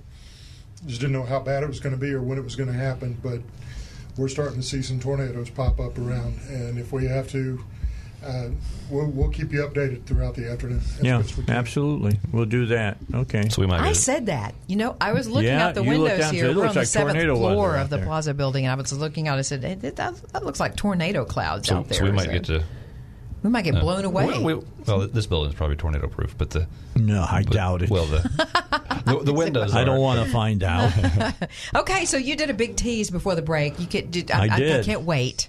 So, who has been remarkably quiet about the Joe Biden Our deal? former it up. president, Ah. who was, of course, Mr. Biden was the vice president too. Mm-hmm. Uh, I have a story here. This uh, from uh, the Daily Wire Mhm. reporting on, and it says uh, Obama hasn't endorsed the 77 year old former vice president in his race for the 20, 2020 uh, Democrat presidential uh, nomination and doesn't think Biden has it. So, what's it? I'll tell you after the news. And come back. All right, we are back here on Dave Elswick Show. A little bit more information on that tornado warning for South Central uh, Cleburne uh, County in north central Arkansas, northeastern Faulkner County in central Arkansas, west central White County in central Arkansas. Uh, we get into those areas, but not as clearly as I would like. However, Uh, I know a lot of you are going to be traveling into these areas as you go home. And travel Uh, for Thanksgiving. Yeah. Just keep in mind that this tornado uh, is a severe thunderstorm capable of producing a tornado. Uh, the uh, radar is saying that it's got rotation, to not have an eyewitness account of it yet. It's located now near Mount Vernon, or 16 miles southwest of Heber Springs, moving northeast at 35 miles per hour. Hazards uh, with this storm tornado and quarter size hail. Uh, the impact, flying debris will be dangerous to those caught without shelter. Mobile homes will be damaged or destroyed. Damage to roofs, windows, and vehicles will occur. Tree damage is likely. Here's your locations Heber Springs, Rosebud, Hopewell in Cleburne County, Pickens in White County. Uh, again, tornado radar uh, indicated the rotation, the hail one inch in uh, dynam- uh, diameter. Take uh, cover now. Move to a basement or an interior room on the lowest floor of a sturdy building. Avoid windows. If you're outdoors, in a mobile home or in a vehicle, move to the closest substantial shelter and protect yourself from flying debris. Again, And what are those counties? Cleburne, Faulkner, and White counties. Okay. All right, going to the northeast from Mount Vernon and uh, the Rosebud area. I think it's probably left Mount Vernon. Yeah, by this it has point. left it's, that. It's, I think it's up probably maybe even past Heber Springs by this point. But So anyway, be careful. Moving at 35 miles an hour, and if you think you can move faster than a tornado, you're wrong. All right, I'm just telling you. There's a lot of people who have tried to outrun a twister and lost. Not a good thing to do. Don't want to lose when you're in the car. I'm just saying. All right, so let me go back and finish up the story about the former president, and he's not beh- he, he's not thrown his endorsement behind uh, Biden. The former president has been meeting with hopefuls in his Washington, D.C. offices for months. One candidate he's not impressed with is Biden. Ostensibly, the meetings are for the aspiring candidates to gain some wisdom from the last Democrat to win an open presidential primary and the presidency, but they also allow Obama to collect his own intelligence about what he and his closest advisors have made clear is all that matters to him, and that is who can beat uh, Donald Trump. Uh, in an interesting twist, amongst the candidates, who is the only one that hasn't met with Obama in his offices? Bloomberg. Well, yeah, and somebody And else. Biden. And Biden. Michelle Obama. Yeah, and But she can Biden meet as him. well. She can meet him. In April, when Biden announced he would be running for the Democratic nomination, Obama issued a statement through spokeswoman Katie Hill. Uh, quote, President Obama has long said that selecting Joe Biden as his running mate in 2008 was one of the best decisions he ever made. He relied on the vice president's knowledge, insight, and judgment throughout both campaigns and the entire presidency. The two forged a special bond over the last 10 years and remain close today. Unquote. So, what's notably lacking from that? An endorsement. Thank you very much. But I read that Joe Biden asked President Obama Yeah. not to endorse him. And listen to this. Listen to that. He asked the pres- That's why president not to I- do it. I read that. I I However, read that. however, quote, this is what uh, Biden said. I asked President Obama not to endorse, and he doesn't want to. Listen, we should, whoever wins this nomination, should win it on their own merits, he said. Again, let me read that to you again. Re- you just got to read between the lines here. I asked President Obama not to endorse. I asked him not to do that because he doesn't want to. So that's to keep yourself from getting really super embarrassed. Hmm. That's what they're saying there. Yeah. The That New York seems a little Times also reported that Obama quietly urged Biden not to run. To run. Right. The two men spoke at least a half dozen times before who Mr. Biden decided endorse? to run. Doesn't say he endorses anybody. He he met with Biden Because said, he's waiting you know, for Michelle to run. You don't have to do this, Joe. You really don't. Mr. Obama told Mr. Biden earlier this year, according to a person familiar with the exchange. But Biden's still making sure people don't forget his longtime bromance with Obama. Mm-hmm. In an Instagram post on the day he announced his candidacy, Biden included a snapshot of himself and Obama in the Oval Office. President Trump in June claimed that it's rather a big secret why Obama has not come out and endorsed his Biden. Quote, how he doesn't get President Obama to endorse him, there has to be some reason why he's not endorsing him, Trump said outside the Oval Office in an exclusive interview with The Hill. Because he knows he's going to jail over the whole Ukraine thing. Well, he knows he can't win. I'm telling you. He knows he's not going to win. Joe Biden is, you know, the only election he can maybe win is gonna stay out of make the primary. Democrat. You know, Maybe he's just going to stay out of the primary and endorse whoever wins the Democrat nomination. that could be. Yeah. All right. Also, here's one that you'll like, Jan. Okay. You know who Robert O'Neill is, right? Mhm. Navy. He's Navy Mhm. SEAL. He's Yes. the man who shot. He's the man. Yeah. The Navy SEAL. Shot. Uh, he shot Bin Laden. We've had him on this show about four times. Right. Great guy. He came out and said that everyone knows that Gallagher will always be a SEAL. Gallagher is the guy that they held up court martial. They got him proposing with a dead, you know, uh, jihadist, Mhm. but they found him not guilty on every other right. count. Right. Uh, and the president wanted this guy to be able to retire with his trident and just leave him alone, give him back his rank and everything. Says everyone knows Gallagher will always be a SEAL. They'll never be able to take that away from him, O'Neill told the Washington Examiner. It's a special designation. SEALs go through the hardest training in the world, basically beating you up. It turns you into a special warrior. O'Neill ripped the Navy for its ridiculous rules of engagement. It's uh, I've been saying this for a long time now. These current rules of engagement are going to get somebody killed. I will say that They've they have already already caused gotten people to get killed. Right. Uh, Gallagher received two Bronze Stars with V for Valor, wears the prize Trident pin signifying his membership in the Elite SEALs unit, and he was unhappy that the Navy was seeking to take back the pin.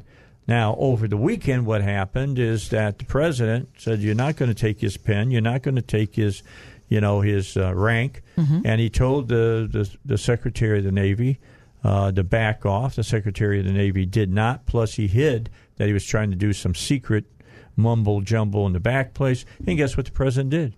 He told the Secretary of Defense fire him, Fire and him. he did. There you go. Mm. Good. And that's not that's not unusual. Look, Good riddance. MacArthur, one of the greatest generals and heroes in American history, the man who went back and got the Philippines back during World War II and everything, he got fired during the Korean War because he didn't listen to the president.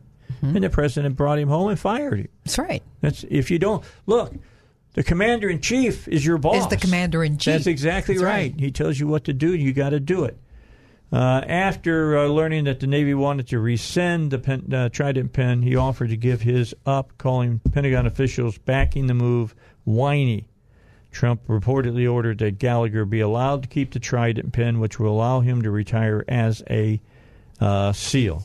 What does uh, what else does uh, O'Neill have to say? He says that um, he's a great guy, the president. O'Neill, sa- well, this is O'Neill saying about Gallagher. He's a great guy. He's a poster image of what a SEAL should be. I'd go to war with him tomorrow. That's the ultimate compliment Yes, it is. another warrior can give a warrior I would go to war tomorrow with you. Yes, because it he is. believes you have his back. That's a main part of going to Well, war. you know, you have to realize that for the for the entire time, uh, eight years of the Obama administration, I can I can tell you because I've talked to people in the military during that time, and they felt like the president did not have their back, and Oh, they were no. they were also the rules of engagement. They were trying to fight a war with their hands tied behind their backs, and so now, and I, and I, I can I can also tell you this that the night of the election when Donald Trump won the White House, the very next day, people representing the military came to my business with big smiles on their faces with recruitment. They were ready to start recruiting again. And I said, So you're excited about the election? Like, oh, yes, we are, because they knew then, because he promised them he would have their backs. I told somebody just a few weeks ago they were saying they wanted to be active duty. I said, if mm-hmm. you want to be active duty, do it now, right? And go join, because here's here's the the hard, true facts of the matter.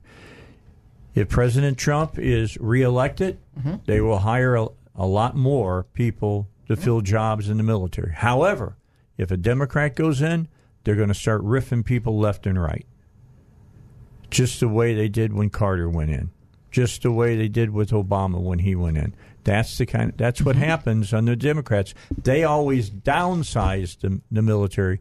Republicans always we go supersize it. The military and law enforcement. You know, the Yeah, law enforcement true, felt like, I mean, how many police officers were killed during the Obama administration? Law enforcement didn't feel like that he had their back. And we, we saw it time and time again. And as soon as President Trump was elected, he's pro law enforcement. Things have gotten better for people in law enforcement on that front nationally. All right. Final break. We'll be back when we come back. I've got some audio from somebody who's become kind of a hero to me now. Senator Lindsey Graham will join us here on the Dave Elswick Oh, Show. Oh, boy. All right, in just a moment, we're going to have special guest Iverson Jackson is going to join us here on the Dave Elswick Show. One of my Show. favorite Arkansans. You, you like him. I like him. He's a great speaker. He's a great him. American. But before we go to him, here is Senator Graham talking about the testimonies uh, of the uh, hearing, the impeachment hearings, and how they violate the hearsay rule. Cut through. Right, well, if you have a trial, what are the rules of the trial? Here's a good rule to start with. The trial in the Senate should mirror trials all over America. Hearsay is not admitted unless there's a valid exception in any trial in America. So let's apply the federal rules of evidence to the trial in the Senate and let the Chief Justice of the United States rule on whether or not evidence is admissible. My belief is that 90% of the testimony being used by the House violates the hearsay rule, but let's let the Chief Judge make that dec- justice Well, I make can't that see him decision, being not against me. that. The That rules, rules of of, the evidence- trial should ban hearsay. That's right. It should. And uh, the the Chief Justice of the Supreme Court will be sitting in uh, the judge's seat, and a lot of that stuff that you heard, inadmissible. Oh, Lindsey Graham has become such a big man since. Yeah, I like him. You know, Since okay, what's his name so if died? somebody wants to, to, to talk, ab- basically testify to hearsay, why not just get it from the horse's mouth? Okay, I heard. Well, the so-and-so's- only guy they got is that one diplomat. That was it. All right, enough on that. All right, because we talked impeachment. We got Iverson Jackson. Okay.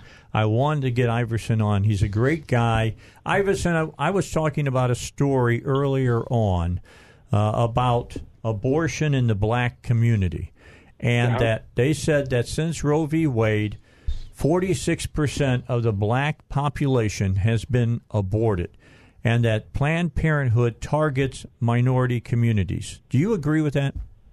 Uh, that's absolutely correct, Dave. Uh, 85% of their clinics w- were located, uh, purposefully located in minority communities. A lot of So people to don't make it know that. See, I, I, I, I agree didn't wholeheartedly with you. Jan didn't understand that. That you know, it's like the way the the beer companies used to put malt liquor ads up, right? Correct. We I don't remem- know about remember Margaret that. Sanger, but I did not know that they intentionally put their facilities in the middle of black communities. I, I yeah, didn't know Margaret that. Sanger. Uh, Margaret Sanger. I, I heard Dave talk about the eugenics thing, and Margaret Sanger said this: that black people were human weeds that need to be exterminated, and of course, she's one of Hillary Clinton's uh, heroes. That's exactly right. So, Iverson, I a I matter of wanted you to sh- go ahead. I- No, I'm just going to say Adolf Hitler. Uh, actually, he uh, he said that he liked the way Margaret Sanger had the freedom to do her eugenics, and he wished he could do that in his country. That was about Adolf Hitler. Yeah. wow. I mean, he was Margaret Sanger was after black people, and she was also after uh, Irish people. Yeah, yeah, people that she considered uh, non-redeemable. Yeah, yeah, subhuman. Iverson, I, I wanted you to share with Dave and with our audience. You recently returned from a trip to, I think you were in Georgia, right? Uh, yeah, Atlanta. Yeah, there was a, Blacks for Trump rally. And Mm-hmm. you were excited about the level of turnout and the level of enthusiasm that you saw there. And I, you know, you and I had had this discussion before that it's like there's maybe this is the beginning of a great awakening in the African American community. Could you expound on that for us, please? Yeah, it, it, it's uh, it, the the event was absolutely awesome. I mean, what you see at the large venues, the 35, 40, 50,000 people, it was the exact same thing, but on a much smaller uh, scale. You know, we this was a, like a three or four day notice before the whole thing even went out. So people responded. There were hundreds of people that couldn't even get in, and, and as you know, Jan, you, you showed me how to do the Facebook Live thing on there. So, uh, you know, what you're hearing about in the black community, blacks don't like Trump. Yeah, there are some that you know probably get their information, all their information from MSNBC and, and places like that. But uh, uh, that's not true. If you get out and talk to people, particularly working people, uh, black men, they really like what's going on out here and what Trump is doing. So uh, I, I just we just keep moving toward that direction because there's a lot of great things that are going on. And and as Trump says himself, you know, he is for all the people and that includes everybody. So it's a great time in America, and, and things are looking up and moving forward uh, with Trump as president. Well, you are a pastor, and pastors Mhm. play an important role in the black community. Are you seeing more pastors move this direction as well toward the I, I Republicans? seeing, yeah, I'm seeing some, but you know, with the advent of social media, a lot of people are are you know getting their information from there. But yeah, in the African American community, it's still the biggest source of communication, I think. And along with that, going back to the Margaret Sanger thing, they had a contest for when Planned Parenthood finally got on board. Well, when it changed to Planned Parenthood, they did a contest to see which pastor in the black church could preach the best message on Planned Parenthood, and they won a hundred dollars. So yeah, they were really targeting the African American community. how Uh, sad is that, Iverson, that the cloth would turn against Yes. the unborn? Absolutely. And you know, and, and and to let me say it like this to put it in perspective, if you're sold a product that said that hey, we're going to help you and they're showing you this, that, and the other, that looks like helping, if you're not discerning, uh, you'll fall for it, and that's what has happened. Along with a lot of the other things uh, uh, that were taking place, and blacks, I heard you guys talking about, uh, you know, the welfare and all that. It looked like it was a help, but it was actually hurting. Uh, because you know, there's nothing more important than keeping your family together in that sense. Hey, listen, Iverson, do you have time next Tuesday to join us here on the Power Panel? Yes, sir. What what's the what date is that? Is that the fourth? Is like that December fourth? I don't know what the exact date is. Next, the third. Yeah. December third. Come in about Right. two o'clock, and when you got to leave, you got to leave. But let's bring you in and let's have a let's have a wide open, honest discussion about all of this. Sounds good to me. All right, Iverson. We'll see you then next Tuesday. Thanks, Thanks, for Iverson. calling in. Okay. At the last moment here. Yeah, he's That should uh, be fun. He's a great. Oh, I love that guy. this dude is awesome. How, Yes, he is. How did we get to the point where ministers are so uh, d- devoid of understanding about morality? Money. Money. Yeah, and that's it's it's just sad that we've got people that are supposed to be teaching morality, supposed to be teaching goodness, supposed to One be of my teaching favorite songs out of uh, Cabaret is a song about money. Money. You gotta you gotta go out and watch, I mean, rent that and watch it. It's about pre-Germany, World War II Germany, and what was going on. A lot of what was going on then going on now, as, as well socially. Yeah. A lot of other things are and- not, and- but and socially it that- is. Another thing is uh, they they maybe don't want to rock the boat, and it's like you said, the money thing. I think when when you put someone in a paid kind of political position, in many cases, I think ministers are in somewhat of a political position. If you want to talk- keep your tax deduction, yeah, or, you or- might want to get on the or side of just- the man. or just keep your position in the in the um, in the church. Uh, you don't rock the boat, but where where's their principles? Why are they And by the way, let me just say that's not about right just the wrong? black Oh no, churches. no, no, no! I'm talking about I mean, we go and let's talk about you know Protestant denominations Sure. and how they've gone off the deep end. Sure. Yeah, no, and I, I think it's why, why can't ministers from the pulpit explain to people why socialism is wrong? You know, theft is Maybe they don't feel that it's wrong. Well, because they'll they lose their tax exempt compass them- status. Maybe they need to get a What was that's that? moral compass well, yeah, themselves. you, you, you, you lose. Uh, churches aren't allowed to. They're not supposed to be political because they will lose their tax exempt status. That, that's one of the. Uh, that- that's a that- little that- agreement that- they and, make. And that's the, the- if that's the case, they need to stop incorporating their churches. They just need to, to, to have their have their churches without this government involvement. Well, you know, once again, that and it goes that goes along with everything related to the government. And I wish churches would not take that tax exempt status. Same status. thing like because your when local you, school nothing is free. When the government gives you something, there are strings attached. And when the Mhm. government stifles your free speech, and your pastor can't tell people the truth because you're going to lose money, that's a problem. I'll tell you the biggest problem they have. They're worried about tithers who might stop tithing because they may not think the same way you do politically maybe- Oh, yeah. about abortion Then- being then- wrong. Or homosexuality or any That's exactly topics. right. Why do you want their filthy money? Yeah. Well, The root Paul, of all you know, evil. Is the money. love.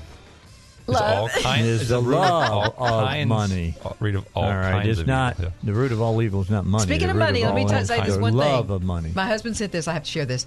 Money cannot buy happiness, but it's more comfortable to cry in a Mercedes than on a bicycle. Just saying. That's good. Is that, is that, is that, I just got something from Kim Hammer. Here's the last one. Okay. Once you leave the basic cardinal doctrines, you've started down the slippery slope. Yes. That's of no from return. Senator Kim Sli- Hammer. slimy, go. slippery Yeah, slope. it is. Okay, Paul. Thanks for coming Yes, in sir. today. I want you. you. to have a great, uh, you know, Thanksgiving. I know you guys did a, an early one. Mm-hmm. Yeah, we did. How many people? Forty people. Almost 40. Wow. Fantastic. Yep. Jan, you have a great Thanksgiving. You too. And I'm going to have a good one. I've never had prime rib on Thanksgiving. I'm excited to find out what it's like. Happy that Thanksgiving to all of you Yes, out there in everybody. Facebook Should land too. fun. Thanks for All right. joining us today. I'll see everybody tomorrow here All on the right. Dave Elswick Show. Yes, sir.